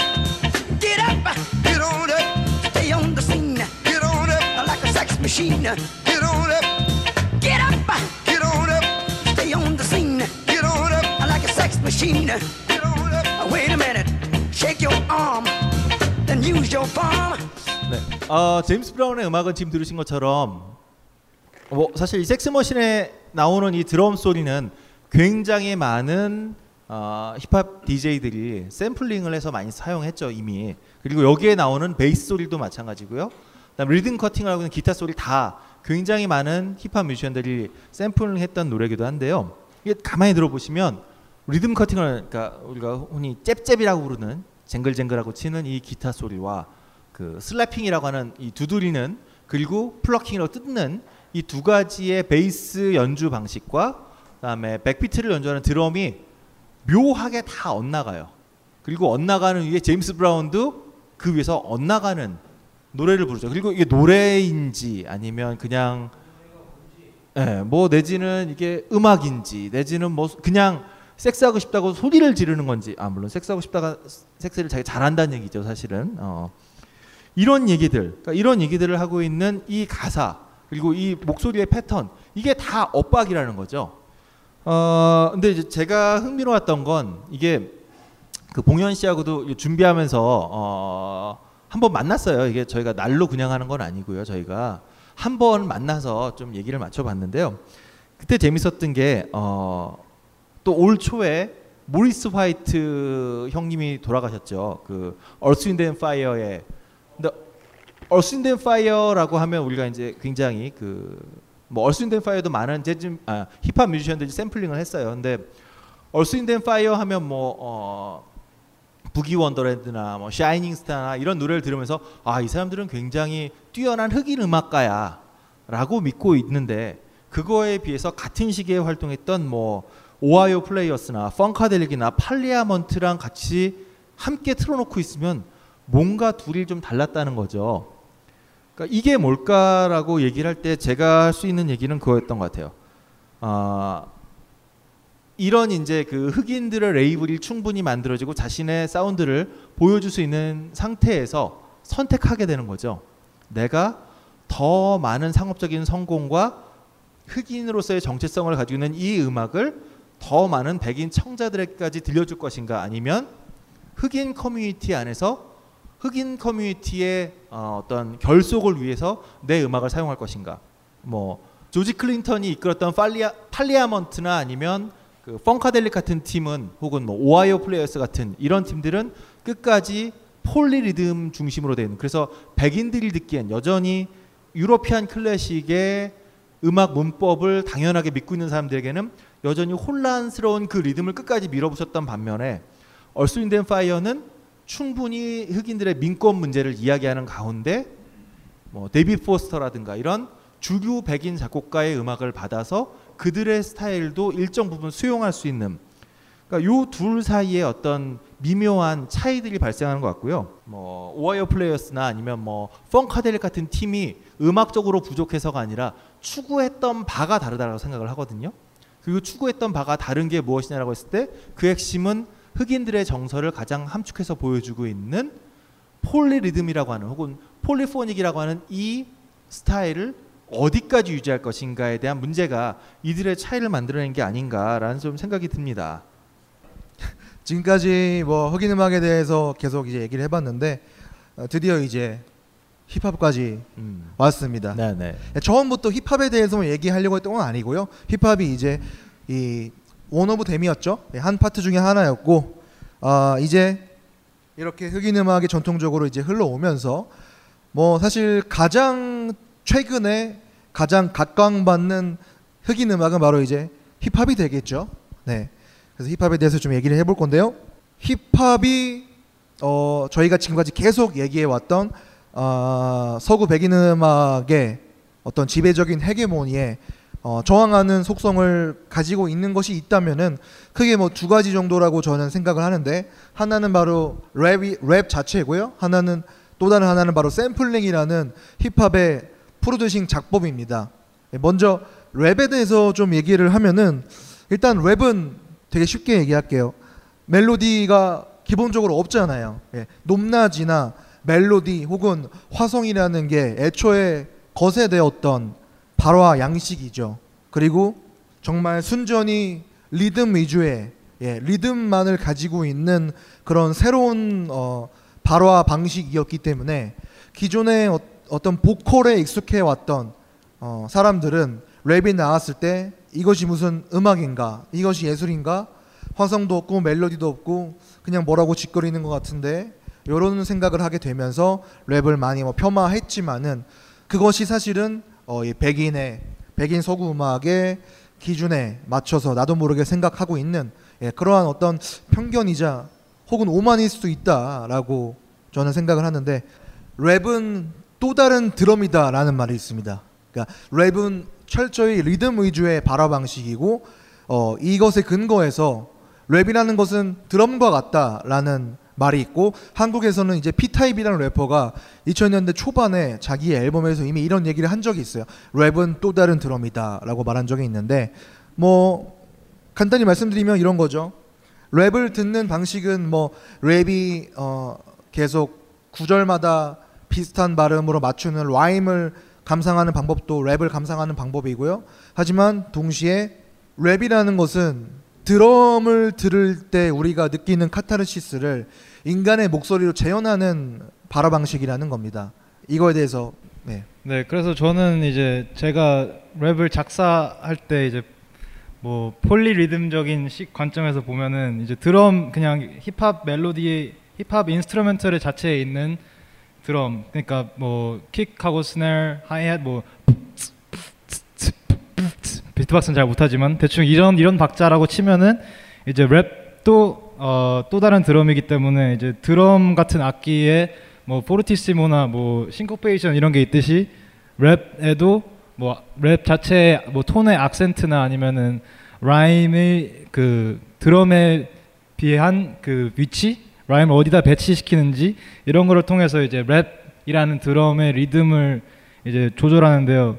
이제 저는 rhyme이 어디에 들어가냐, 그러니까 그 뭐- 그 기본 드럼 비트에 있- 비해서 어디에 배치되느냐에 따라서 이제 groove가 되게 많이 달라진다고 생각하는데 이제 예전에 뭐 80년대 초반에서 중반까지는 그냥 네 번째 드- 어, kick에 rhyme을 박는 게 이제 정석이었다고 치면은 이제 80년대 후반 되면서 라킴 같은 래퍼가 나오면서 그분은 이제 rhyme을 드럼 뭐 kick snare 아- 자유자재로 아무데나 바- 박으면서 되게 groove를 많이 살리는 랩을 시작하면서부터 이제 그때부터 많은 M, 어, MC들이 rhyme을 자유자재로 사용하면서 랩을 시작했거든요. 그래서 저는 이제 힙합을 들을 때 대부분 이제 미국 힙합을 훨씬 많이 듣는데 한국 힙합보다 그 이유는 이제 미국 음악 아 그러니까 힙합 자체가 흑인 음악이고 그분들이 이제 그 originator 그러니까 시작하신 분들이기 때문에 거- 그 사람들의 리듬감을 공부하기 위해서 랩을 들으면서 아 rhyme이 여기에 박혔구나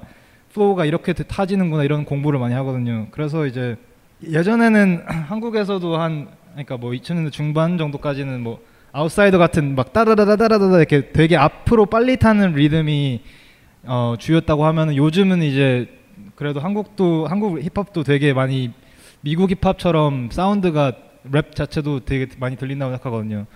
그래서 이제 네 그런 작사할 때 저는 이제 랩도 드럼이라고 생각하고 드럼의 기본 기본 그 instrument에 있는 기본 비트에 어떻게 맞춰서 랩을 해야 될지를 생각을 많이 하고 작사를 합니다.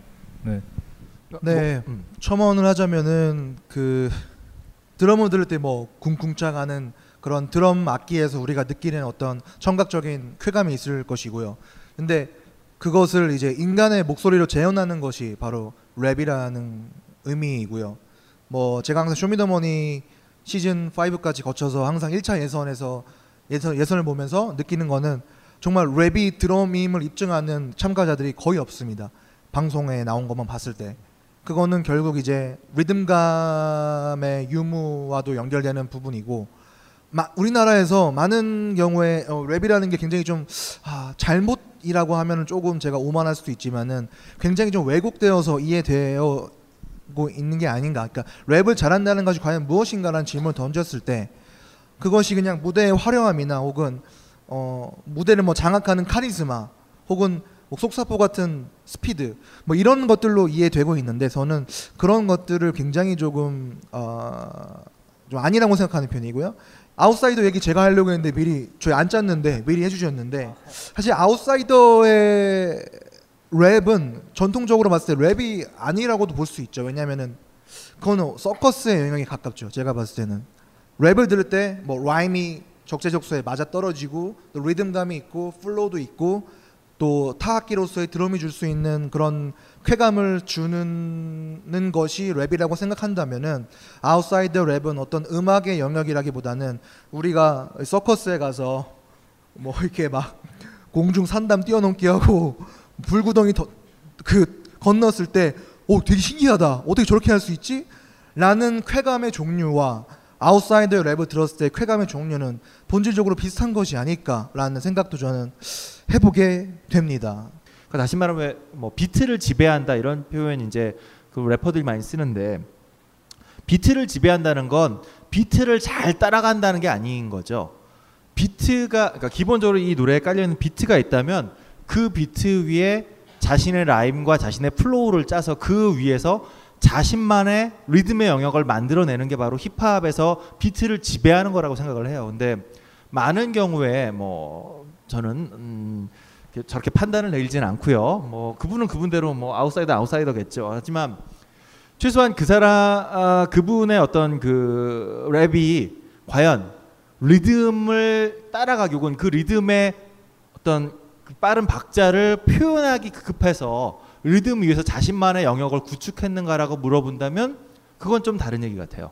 그런 차원에서 보면 그 리듬, 그러니까 랩을 왜 많이 얘기할 때 그뭐 어, talking blues라고 하는 오래된 전통이죠. 중얼중얼 중얼중얼하고 얘기하면서 기타를 튕기면서 이야기하는 물론 전 이것도 폴리리듬의 형식이라고 보지만 이거보다 조금 더 자신의 비트 그러니까 아, talking blues는 오히려 노래에 비해서 훨씬 더 기타가 만들어내는 리듬에 종속된 거라면 rapping은 조금 더 자신의 리듬을 스스로 만들어내고 창, 자신이 창조해낸 리듬을 아, 한국에서 좀 창조란 말을 쓰면 되게 기분이 나빠지는데 어쨌든 자신이 창조해낸 이 리듬을 기본 비트 위에서 자신만의 방식을 풀어낼 수 있는 능력 그게 바로 랩의 핵심이고 그것을 할 수 있는 래퍼냐 아니면 그걸 못한 채 비트를 따라가기 급, 급급한 래퍼냐. 여기서 래퍼의 어떤 그 소위 말하는 급이 나눠지는 게 아닌가 그 그런 차원에서 폴리리듬으로서의 랩을 좀 생각해 볼 필요가 있다고 생각이 됩니다. 그러면은 이제 힙합의 다른 랩이 아닌 또 다른 어, 요소 샘플링이라는 것인데 사실 샘플링은 힙합만의 전유물이나 힙합만의 표현은 아니에요. 뭐 연구실에서도 많이 쓰죠. 야, 샘플링 해봐. 샘플 채집해봐. 예, 그거랑 사실 원론적으로 똑같은 개념이거든요. 하지만 근데 한국에서는 많은 분들이 샘플링이란 개념을 모르실 수 있어요. 그리고 샘플링이 힙합의 굉장히 핵심이자 정수이자 근간이 되는 것이라는 것을 어, 많은 분들이 모르실 수도 있는데요. 우리가 알고 있는 미국 힙합의 되게 유명한 곡들 대부분은 다 샘플링을 한 곡이고 대부분이 원곡이 있습니다. 왜냐하면 샘플링이라는 것은 말 그대로 기존에 이미 존재하던 그게 음악이든 무엇이든 그러니까 소리로서 존재하는 기존에 존재한 것을 샘플링해서 말 그대로 채집해서 재창조한 것이 바로 힙합 음악이기 때문에 어, 샘플링은 굉장히 중요한 것이라고 할 수 있죠. 제가 이미지를 하나 준비를 했는데 이제 이거 필요 없으니까 없앨게요. 오랫동안 우리가 섹스 머신을 띄워, 띄워놓고 있었네요 뒤에. 네네네. 바로 이 이미지인데요. 쟁스타 한번 갑시다. Hip hop didn't invent anything. Hip hop reinvented everything. 이 말을 해석하면은 힙합은 어떤 것도 발명하지 않았다. 힙합은 모든 것을 어, 재창조했다. 이런 말이 됩니다. 이 말이 굉장히 이제 펀치라인이라고 할 수 있는데 힙합은 그 무엇도 순수하게 창작하진 않았지만 기존에 있는 모든 것을 재창작했다라는 말입니다. 이것이 바로 힙합이라는 음악이 가지고 있는 핵심을 꿰뚫고 있는 말이죠. 그리고 힙합이 뭐 70년대 후반, 80년대 초반 그리고 점점 발전하면서 뭐 80년대, 90년대 넘어가면서 샘플링이라는 작법으로 많은 음악을 만들어냈을 때 사실 여전히 백인 중심의 사회 혹은 백인 중심의 시선에서는 이 샘플링이라는 작법을 온전한 예술 창작으로 받아들이지가 않았죠. 왜냐하면 뭔가 이거 기타 뭐 코드도 잡을 줄 모르고 악기도 실제로 연주할 줄 모르는 사람들이 기존에 뭐 우리가 만들어 놨던 뭐 백인 음악들을 그대로 이렇게 따와서 뭐 16마디 잘라서 그것을 뭐 기계로 이렇게 재변형해서 거기에 뭐 드럼을 드럼을 얹고 이런 식으로 해서 재창조 창작을 하니까 어 이게 과연 음악인 건지 아니면 뭐 웨이브 파일 장난질인 건지 예. 많은 사람들이 이 샘플링이라는 방식의 어떤 창조성에 대해서 의문을 표시했고 사실 지금도 그러고 있죠. 특히 한국에서는 특히 심하고요.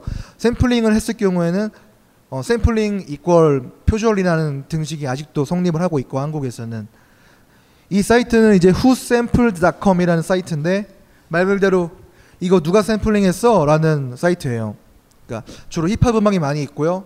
여기에 힙합 음악 혹은 뭐 원곡을 치면은 샘플링한 샘플링한 음악, 샘플링된 음악이 정리되어 있습니다. 어, 제가 준비한 사례는 첫 번째 사례는 바로 릴 웨인이라는 래퍼의 노래인데 뭐 미국에서 굉장히 히트를 쳤던 곡이고요. 음, 먼저 릴 웨인의 노래 좀 들려드리고서 이 노래가 어떠한 노래를 샘플링을 했는지에 대해서 어, 이야기를 해보겠습니다.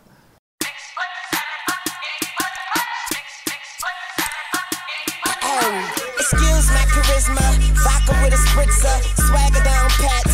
my shit Patricia, young money militia, and I am the commissioner. You don't want star Weezy, cause the F is for finisher. So misunderstood, but what's the world without enigma? Two bitches at the same time, synchronized swimmers. Got the girl twisted, cause she open when you twist her.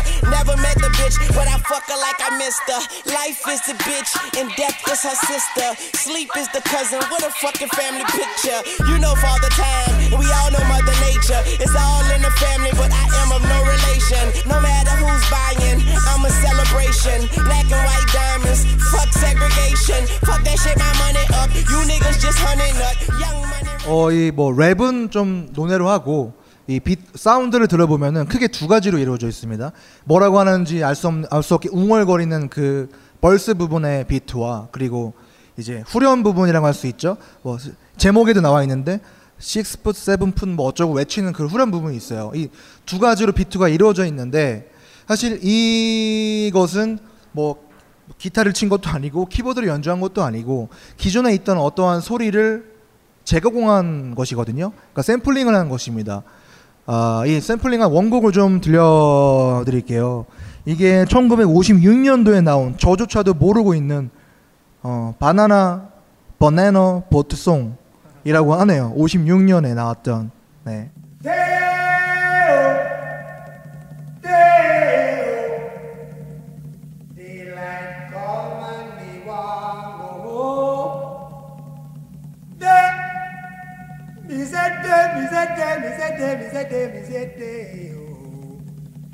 Daylight come and me want go home. Work all night and a drink a rum. Daylight come and me want go home. Stack banana till the morning come.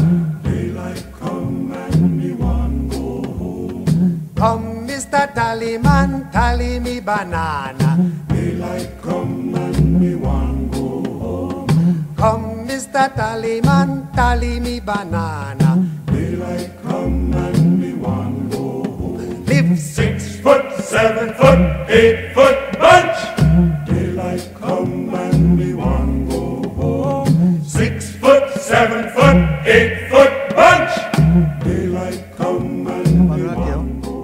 두 부분이죠.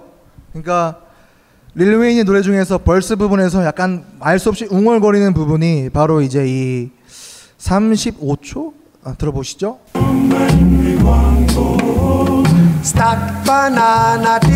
예, 이 부분이에요. 뭐라고 할 사, 하는지 알아듣지 못하는 이 그러니까 목소리죠. 그러니까 보컬을 잘라내서 그거를 이펙트로 가공하고 어떻게 잘 재창조해서 그 릴웨인의 랩을 보조하는 사운드의 비트의 하나로 이제 반복시키는 것이고 잘 들으셨겠지만은 이제 훅 부분은 이 부분이죠.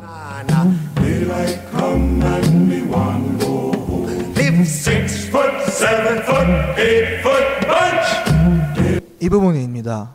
이 부분을 좀 피치를 올려서 스피드를 빠르게 하고 해서 후렴 부분을 썼는데 제가 이 릴웨인의 노래의 가사를 전부를 알지 못하지만 6foot, 7foot이라는 이 가사가 이 릴, 릴웨인의 가사와도 아마 연관이 있을 거예요. 그러니까 전혀 힙합과 상관 뭐 없는 그러니까 56년도의 노래를 듣다가 이제 아 이런 부분을 따서 써야겠다라고 해서 비트를 만들고 그 위에 릴웨인의 랩을 얹고 릴웨인의 랩에 담긴 메시지도 원곡의 특정 부분의 표현과 관련이 있게 만드는 어, 이런 방식의 힙 미국 힙합의 대부분은 아직도 이런 식으로 샘플링이 돼서 이루어집니다.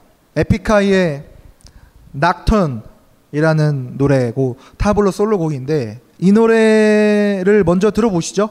네.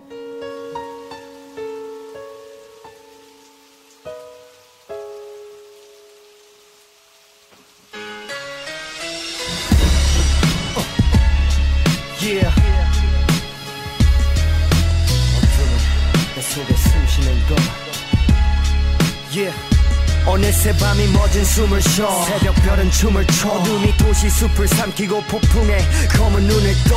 벌써 골목길에 숨은 저. 도둑 고양이들조차 쓰리쓴 웃음 저. 누구 네, 이 노래 사운드가 굉장히 그 장중하죠. 무겁고 막 교향곡 같은 그런 사운드를 가지고 있고 있는데 이 노래의 원곡은 뭐 되게 유명한 뮤지션인데 도나 썸머의 77년도 노래인데 한번 들어보겠습니다.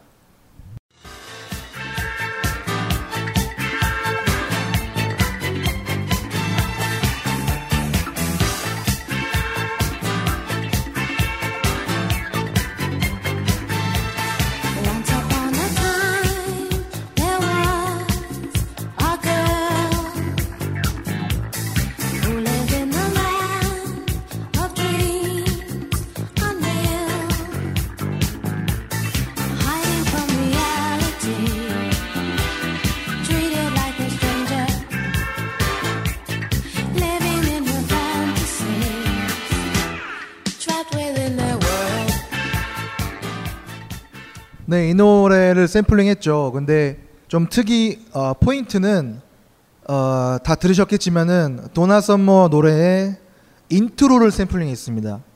이 말은 에픽하이의 Nocturne의 핵심 사운드가 되는 그 루프는 원곡인 도나 썸머의 노래에서는 intro였어요. 뭐 intro라고 무시하는 건 아니지만 어 intro였고요. 그리고 도나 썸머의 노래에서 intro와 main 노래는 분위기가 180도가 달라집니다. 완전히 다른 노래예요.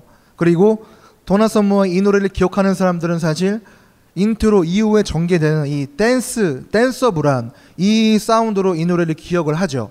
그런데 제가 뭐 직접 물어보지는 않았습니다만 에픽하이가 이 노래를 만들 때 이 도나 썸머의 노래를 들어보면서 intro와 main 노래가 완전히 구별되는 이 노래를 들어보면서 어, danceable한 main 사운드를 쓴 게 아니라 이 노래에서 상대적으로 쩌리라고 할 수 있는 이 intro를 샘플링을 해서 전혀 다른 방식의 노래로 만들어 버린 거예요. 도나 썸머의 노래와는 완전히 다르게 이런 식으로 샘플링을 설명할 수가 있겠고, 네. 자, 이제 중요 인물들의 리스트를 넘겨주실까? 물론 강준만, 유시민, 유홍준, 이회수, 이철 그리고 주진우 메일? 이게 무슨 리스트야? 아무 공통점도 없잖아. 딴지일보 부편집장이 인터뷰한 이 책을 읽어보면 공통점을 알 수 있지 헬조선에서 흑수저로 태어나 비범한 삶을 살아온 인물들이란 걸 도서 출판 생각 비행 범인은 이 안에 없다? 전국 온오프라인 서점과 딴지 마켓에서 절찬 판매 중이지 아, 또 하나 좀 재밌는 예를 준비했는데 팀벌랜드라는 프로듀서 쇼미더머니에 나왔었죠. 실제로 심사하다가 한번 잤다, 잤다고 합니다. 제가 한번 들었는데요. CJ 관계자한테 들었는데요. 중간에 한번 잤다고 해요. 네.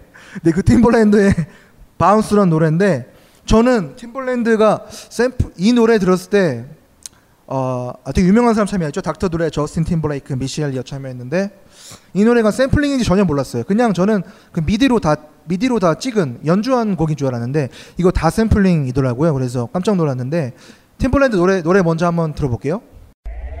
Tempo has reached critical level. Tempo has reached critical level. Bounce. I like you. Bounce. Come here, girl. Come here, girl. Come here, girl. Bounce. Come here, girl. Come here, girl. Come here, girl. Bounce. Come here, girl. Come here, girl. Come here, girl. Bounce. Come here, girl. Come here, girl. Talk to you. Let me see them big titties. Me, is a ditty and that pretty? Break bread if you wanna with it. 예, 뭐 처음 들으시면 좀 익숙치 않으실 수는 있겠지만은 뭐 드럼이 있고 이게 사람의 한 한숨이 아니고 뭐라고 하죠?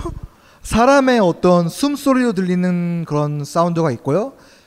여러 가지 효과음이 있습니다. 예. 저이 노래 듣고서 아 팀버랜드가 다 이제 기계로 만져가지고 이렇게 이렇게 만들었구나라고 생각을 했었는데 어, 한번 원곡들을 좀 들어보시면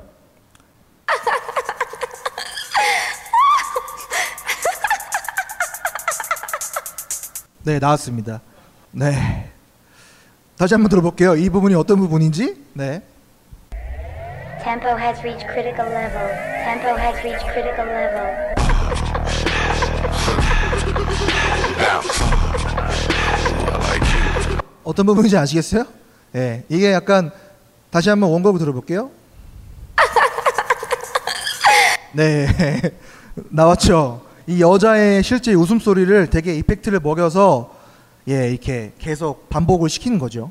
이것이 하나가 있고 9초부터 나온다고 하네요.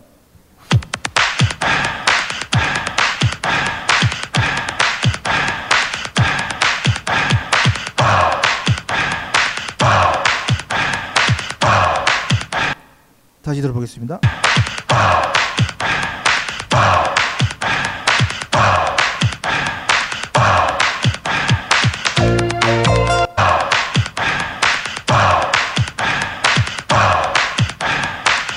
이 부분은 그 숨소리를 샘플링한 것 같죠?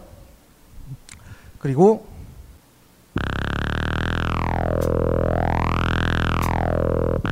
네 나왔죠? 이 다시 한번 들어볼게요. 네. Tempo has reached critical level. Tempo has reached critical level. Bounce. I like you. Bounce.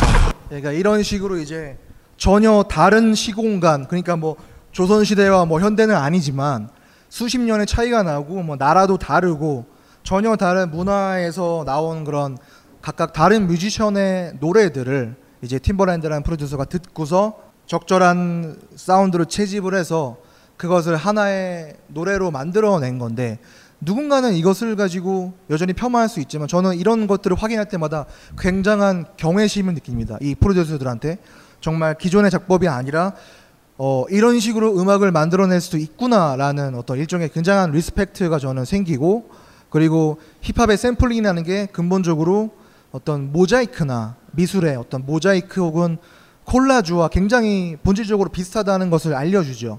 예. 그러니까 약간 이중잣대인 것도 같은데 완전히 같은 예는 아니겠지만 미술에서 아 이거는 모자이크 작품이에요. 혹은 이건 콜라주 기법을 시도했어라고 했을 때 누구도 그것을 폄하하지 않죠. 그 작법을. 하지만 힙합에서 똑같이 이런 식으로 샘플링을 해서 콜라주와 모자이크 비슷한 방식으로 마- 음악을 만들어냈을 때는 이게 진정한 음악인가 이것이 예술인가라는 잣대가 들이 되게 되죠. 이거는 저는 이중잣대에 가깝지 않나. 네, 사실 이 영상을 준비하긴 했어요. 테드에서 마크 론슨이라는 프로듀서가 준비한 아니 강연한 영상인데 마크 론슨은 여러분이 잘 아시겠지만 뭐 굉장히 유명한 DJ이기도 하고 최근에 Uptown Funk라고요 브루노 마스의 히트곡을 작곡했던 사람인데 이 사람이 하는 얘기는 이런 겁니다. 이미 샘플링 시대가 왔다. 샘플링을 부인하는 건 굉장히 시대에 뒤처지는 것이고 이것이 새로운 작법이고 한동안 이것이 미래가 될 것이다 라고 얘기를 하면서 샘플링이 어떠한 예술적 가치가 있는지를 얘기를 하고 있습니다. 그러니까 이 샘플링을 하는 과정에서 그럼 DJ들이 누구를 샘플링을 하는가? 정말 좋은 DJ는 어떤 능력을 가져야 하는가라고 우리가 얘기할 때 디깅을 해야 된다라고 하죠. 디깅이 뭐냐면 뭐 아시다시피 어, LP들을 열심히 뒤져서 LP들을 파내서 그 안에서 자신들이 원하는 어떤 리듬이나 소리를 찾아내는 거예요. 근데 핵심은 뭐냐면 아 물론 뭐 지금 예를 들었던 그 몇 가지에서는 훨씬 다양한 음악들을 사용하고 있는 더군다나 굉장히 trendy한 이런 음악들이니까 어, 더 그렇습니다만 그러니까 소위 말하는 그 어떤 orthodox한 힙합에서 DJ의 능력은 어떤 음악을 digging하는가의 핵심이 있다고 생각하고요. 그 digging의 방점은 어디가 있냐면 주로 어 아까 얘기했던 뭐그 Earth Wind Fire처럼 메이저로 엄청난 그 유명세를 얻지 못했던 오히려 흑인 음, 음악을 주로 내던 그리고 언더그라운드에서 혹은 인디 레이블에서 활동하고 있던 별로 잘 알려지지 않은 작은 그리고 묻혀 있던 아티스트들의 과거의 음악들을 굳이 digging을 찾아서 그 사람의 리듬이 그 선배 흑인 선배들이 만들었던 리듬의 핵심들을 자신의 음악으로 끄집어 와서 되살려내는 거에 샘플링의 능력이 있는 거죠. 그러니까 뭐 왜 한참 그 디깅을 나는 MP3로 한다라고 했다가 왜 욕 먹었던 분이 있었던 게 뭐냐면 어, LP 시대에서 CD로 넘어가면서 약 80% 정도의 음반은 CD화되지 않았다라고 얘기해요. 또 CD에서 MP3로 넘어오는 과정에서 역시나 7, 80% 정도의 음원들은 MP3 되지 않았, MP3화 되지 않았다. 다시 말하면 어, 그만큼 뜨지 못했던 음악들은 계속 사장되는 과정이었다는 거죠. 근데 힙합 DJ가 디깅을 하는 능력은 뭐냐면 CD화 되지 못했던 MP3로 만들어지지 못했던 더 언더그라운드에 있는 그리고 흑인들의 정체성과 자존심을 지켰던 그래서 어, 백인들이 원하는 주류의 리듬 방식을 따르지 않으려고 했던 아티스트 물론 이게 실력의 문제일 수도 있고 여러 가지가 있겠죠. 하지만 어쨌든 그렇게 뜨지 못했던 흑인 뮤지션들의 음악을 계속해서 digging을 해서 그들의 LP를 그것도 뭐 LP판도 아니고요. 보통 SP판이죠. 그러니까 EP판이라고 하는 혹은 뭐 45 playing 같은 그냥 뭐 싱글 한 장 녹음하고 사라졌던 그런 뮤지션 흑인 뮤지션들의 음악을 굳이 찾아서 그 음악으로부터 샘플링을 끄집어내서 자신의 음악을 만들어내는 것. 그러니까 이게 어떻게 보면 샘플링 자체가 아, 폴리리듬의 전통을 지키려고 노력했던 사람들에 대한 존중이기도 하고요. 그 음악을 다시 21세기 혹은 뭐 현대의 지금의 음악으로 되살려내는 특별한 작업이기도 하다는 겁니다. 그래서 이 행위가 저는 샘플링 자체가 래핑 못지않게 샘플링을 찾아내는 DJ들의 특히 그 흑인 DJ들의 디깅의 능력이야말로 자신들이 만들어 온 음악의 뿌리를 계속해서 존중하고 찾아내는 작업이다. 샘플링의 의미는 또 그런 지점에서도 이제 살 수 있다라고 좀 생각이 돼요. 또 네. 그 교수님이랑 그 김봉현 김봉현 씨가 말씀하셨듯이 이제 미국에서 그러니까 한국에서는 안타깝게 아직 샘플링 문화를 이해 잘 못하고 그냥 무조건 표절이라고 하는 경우가 많은데 미국에서 힙합 아티스트들은 진짜 샘플링에 대한 프라이드가 엄청 셉니다. 그래서 이제 미국에서 이제 한 90년대 되면서 힙합이 되게 상업적으로 성공하고 돈이 되기 시작하면서 이제 그 샘플링된 원곡의 저작권을 가지고 있는 레이블 보통 아티스트보다 레이블들이 저작권을 가지고 있기 때문에 그 이제 어떤 곡이 뜨고 나면은 그 뜨기 전에는 그냥 가만히 있다가 그돈그 힙합 곡이 되게 돈을 많이 벌고 차트에 오르기 시작하면은 이제 그 소속된 레이블에서 소송을 걸어요 copyright 소송을 걸어서 대부분 이제 법적으로는 샘플링이 불법이기 때문에 되게 돈을 많이 받거든요. 근데 이제 제가 되게 그 존경하는 그룹 중에 하나고 제 이름이 챙스타 랩 name이 챙스타인데 이제 제 이름이 별명 그리고 또 이제 갱스타라는 그룹에 오마주를 해서 챙스타거든요. 근데 이제 갱, 갱스타라는 그룹의 프로듀서 그러니까 one producer one MC인 그룹인데 그 프로듀서인 DJ 프리미어가 이제 샘플링의 장인 거의 이제 제일 잘 나가는 제일 잘 하고 전설적인 샘플링 대가인데 그 그룹이 속한 이제 갱스타의 Moment of Truth라는 제가 제일 좋아하는 앨범을 들어보면은 이제 곡 한 일곱 번째 여덟 번째 정도의 스킷이 나오는데 그 DJ 프리미어가 하고 구, 그 래퍼인 구루가 이제 이런 말을 해요. 아니 요즘 힙합이 잘 되니까 갑자기 이제 우리 라이벌이나 뭐 안티 팬들이 우리가 어떤 곡을 샘플링했는지 어, 그 원곡 제작 아, 원곡 제작사에 괜히 찔러 넣어서 우리한테 소송을 걸게 마- 만드는데 그거는 되게 문화에 반하는 짓이다. 너네 그렇게 하면 힙합 문화에 되게 피해를 주는 거고 힙합을 알면은 너네는 그렇게 하면 안 된다라고 말하는 skit이 있는데 그거를 되게, 저는 되게 인상 깊게 생각했거든요. 그리고 한국에서도 이제 그런 샘플링 문화가 힙합의 뿌리에 있다는 거를 알아줬으면 좋겠고요. 네. 네, 슬슬 이제 정리를 해야 될 텐데요. 그 조일동 선생님께서 말씀하신 것들을 좀 이어받자면은 샘플링을 그러니까 선대 흑인 음악들을 샘플링하는 그런 프로듀서들의 어, 행위가 어, 의도하든 의도하지 않든 그 폴리리듬을 간직해온 흑인 음악을 계속 힙합으로 계속 계승해 나가려는 그런 태도라면은 힙합이 많이 지금 잘 되면서 굉장히 pop friendly해지고 있잖아요. 거의 뭐 그래서 뭐 pop rap이라는 뭐 장르도 sub 장르도 생겨 나가고 있죠. 그리고 우리는 흔히 그것을 가리켜서 힙합의 대중화라고 부릅니다. 한국에서도 그렇고, 그러니까 뭔가 조금 더 외연을 넓히기 위해서는 아 너네 힙합의 어떤 순수한 그런 것만으로는 안 돼. 좀 보컬도 좀 들어오고 여성 보컬리스트도 좀 들어오고 멜로디도 적당히 가미하고 조금 부드럽게 해서 힙합의 외연을 넓히자 힙합을 대중화하자라는 어, 시도들이 계속 행해져 오고 있죠. 그리고 우리는 그것을 뭐 긍정적으로 보면은 힙합이 대중화다라고 말할 수는 있지만 어, 오늘 강의의 맥락으로 보면 사실 그런 것들은 이 흑인 음악의 어떤 폴리 리듬이 사라져온 역사라고도 저는 볼 수도 있다고 생각해요. 왜냐하면은 지금 미국 mainstream을 굉장히 장악하고 있는 래퍼들의 앨범을 들어보면은 랩은 굉장히 잘합니다. 하지만 잘 안 듣게 되는 이유는 뭐냐면은 사운드가 굉장히 팝적이에요. 그러니까 팝 자체를 폄하하거나 싫어한다는 말은 아니지만 제가 굳이 뭐 팝은 테일러 스위프트의 앨범에서 들으면 되는데 이 래퍼들의 앨범에서 내가 팝을 들어야 되나? 이런 생각이 많이 들거든요. 그런데 이것을 가리켜서 누군가는 힙합의 대중화를 이루고 있는 거야. 힙합의 외연이 넓어지고 있는 거야. 라고 말할 수도 있지만 오늘 강의의 맥락으로 본다면은 이 흑인 음악 전통의 폴리듬 리듬이 계속 사라지고 옅어지고 있는 것이 아닐까라는 어, 생각을 해보죠.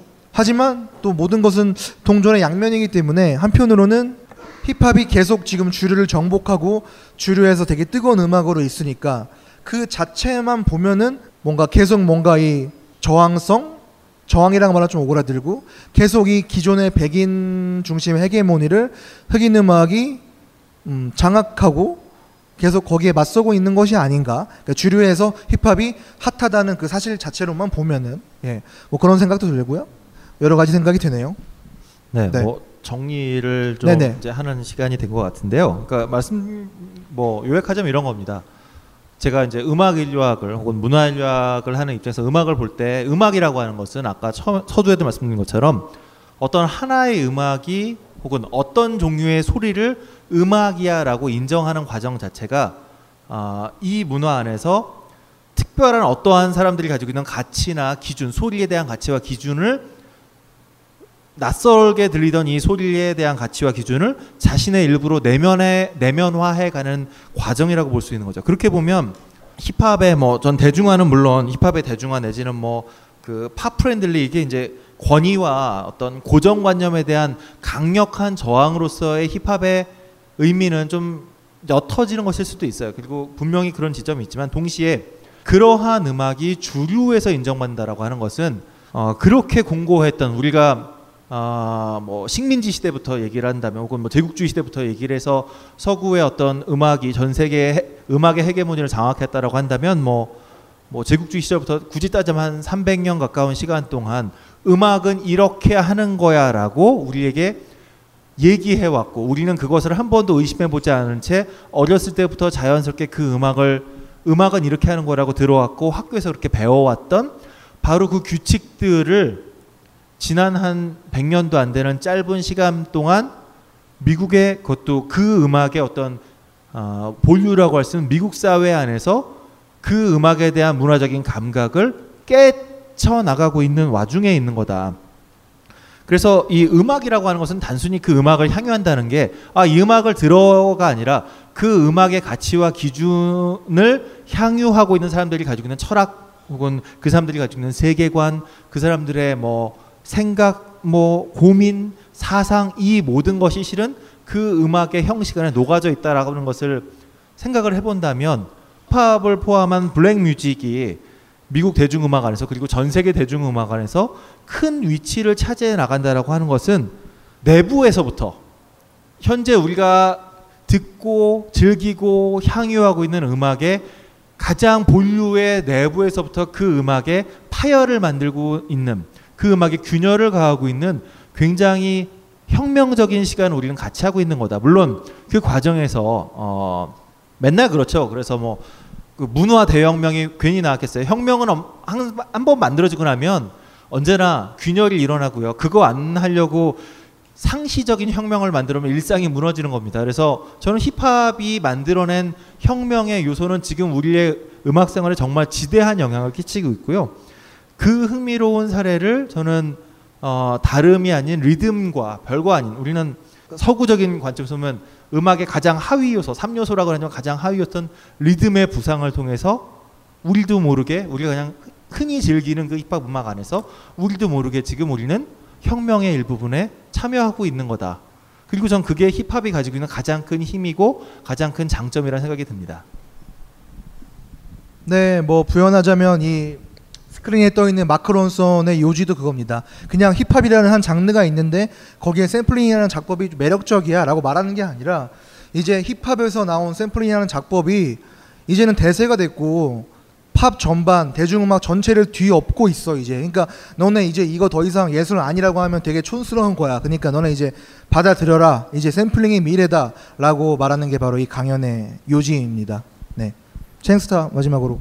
네. 네, 뭐 비슷한 말인데 이제 뭐 김봉현 씨가 말씀하셨듯이 미국에서 이제 힙합이 대중화되면서 pop friendly 해졌다면은 한국에서는 이제 힙합이 유명해 유행되면서 K-pop friendly 됐다고 생각하는데 이제 K-pop friendly는 뭐, 뭐 제가 봤을 때 뭐냐면 뽕끼거든요. 근데 이제 예전에는 뭐 MC몽 같은 래퍼가 이제 제일 잘 나가던 시절에 힙합은 되게 그 발라드 그러니까 한국 가요의 리듬에 랩을 하는 거였다면은 이제 요즘은 확실히 힙합이 되게 진짜 확실한 트렌드가 되면서 뽕기가 조금씩 빠지고 약간 미국 흑인 음악 비슷한 리듬 그리고 사운드를 만들어 가고 있다고 생각하거든요. 근데 저는 이제 랩 처음 시작했을 때만 해도 되게 약간 뭐 꼰대라고 할 수도 있는데 아 한국에서 이렇게 랩하면은 이건 힙합이 아닌데라고 많이 생각했어요. 뭐 MC몽 같은 랩을 들으면서 근데 이, 제는 뭐 그냥 그런 것도 필요하다고 이제 스펙트럼은 이제 많으면 많을수록 좋은 거기 때문에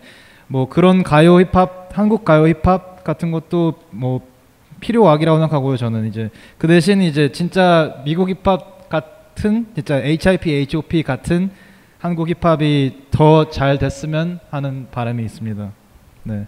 네, 어, 오늘은 질문 시간을 갖지 않고 이쯤에서 마무리하도록 하고요. 오늘 여기서 마치겠습니다. 네.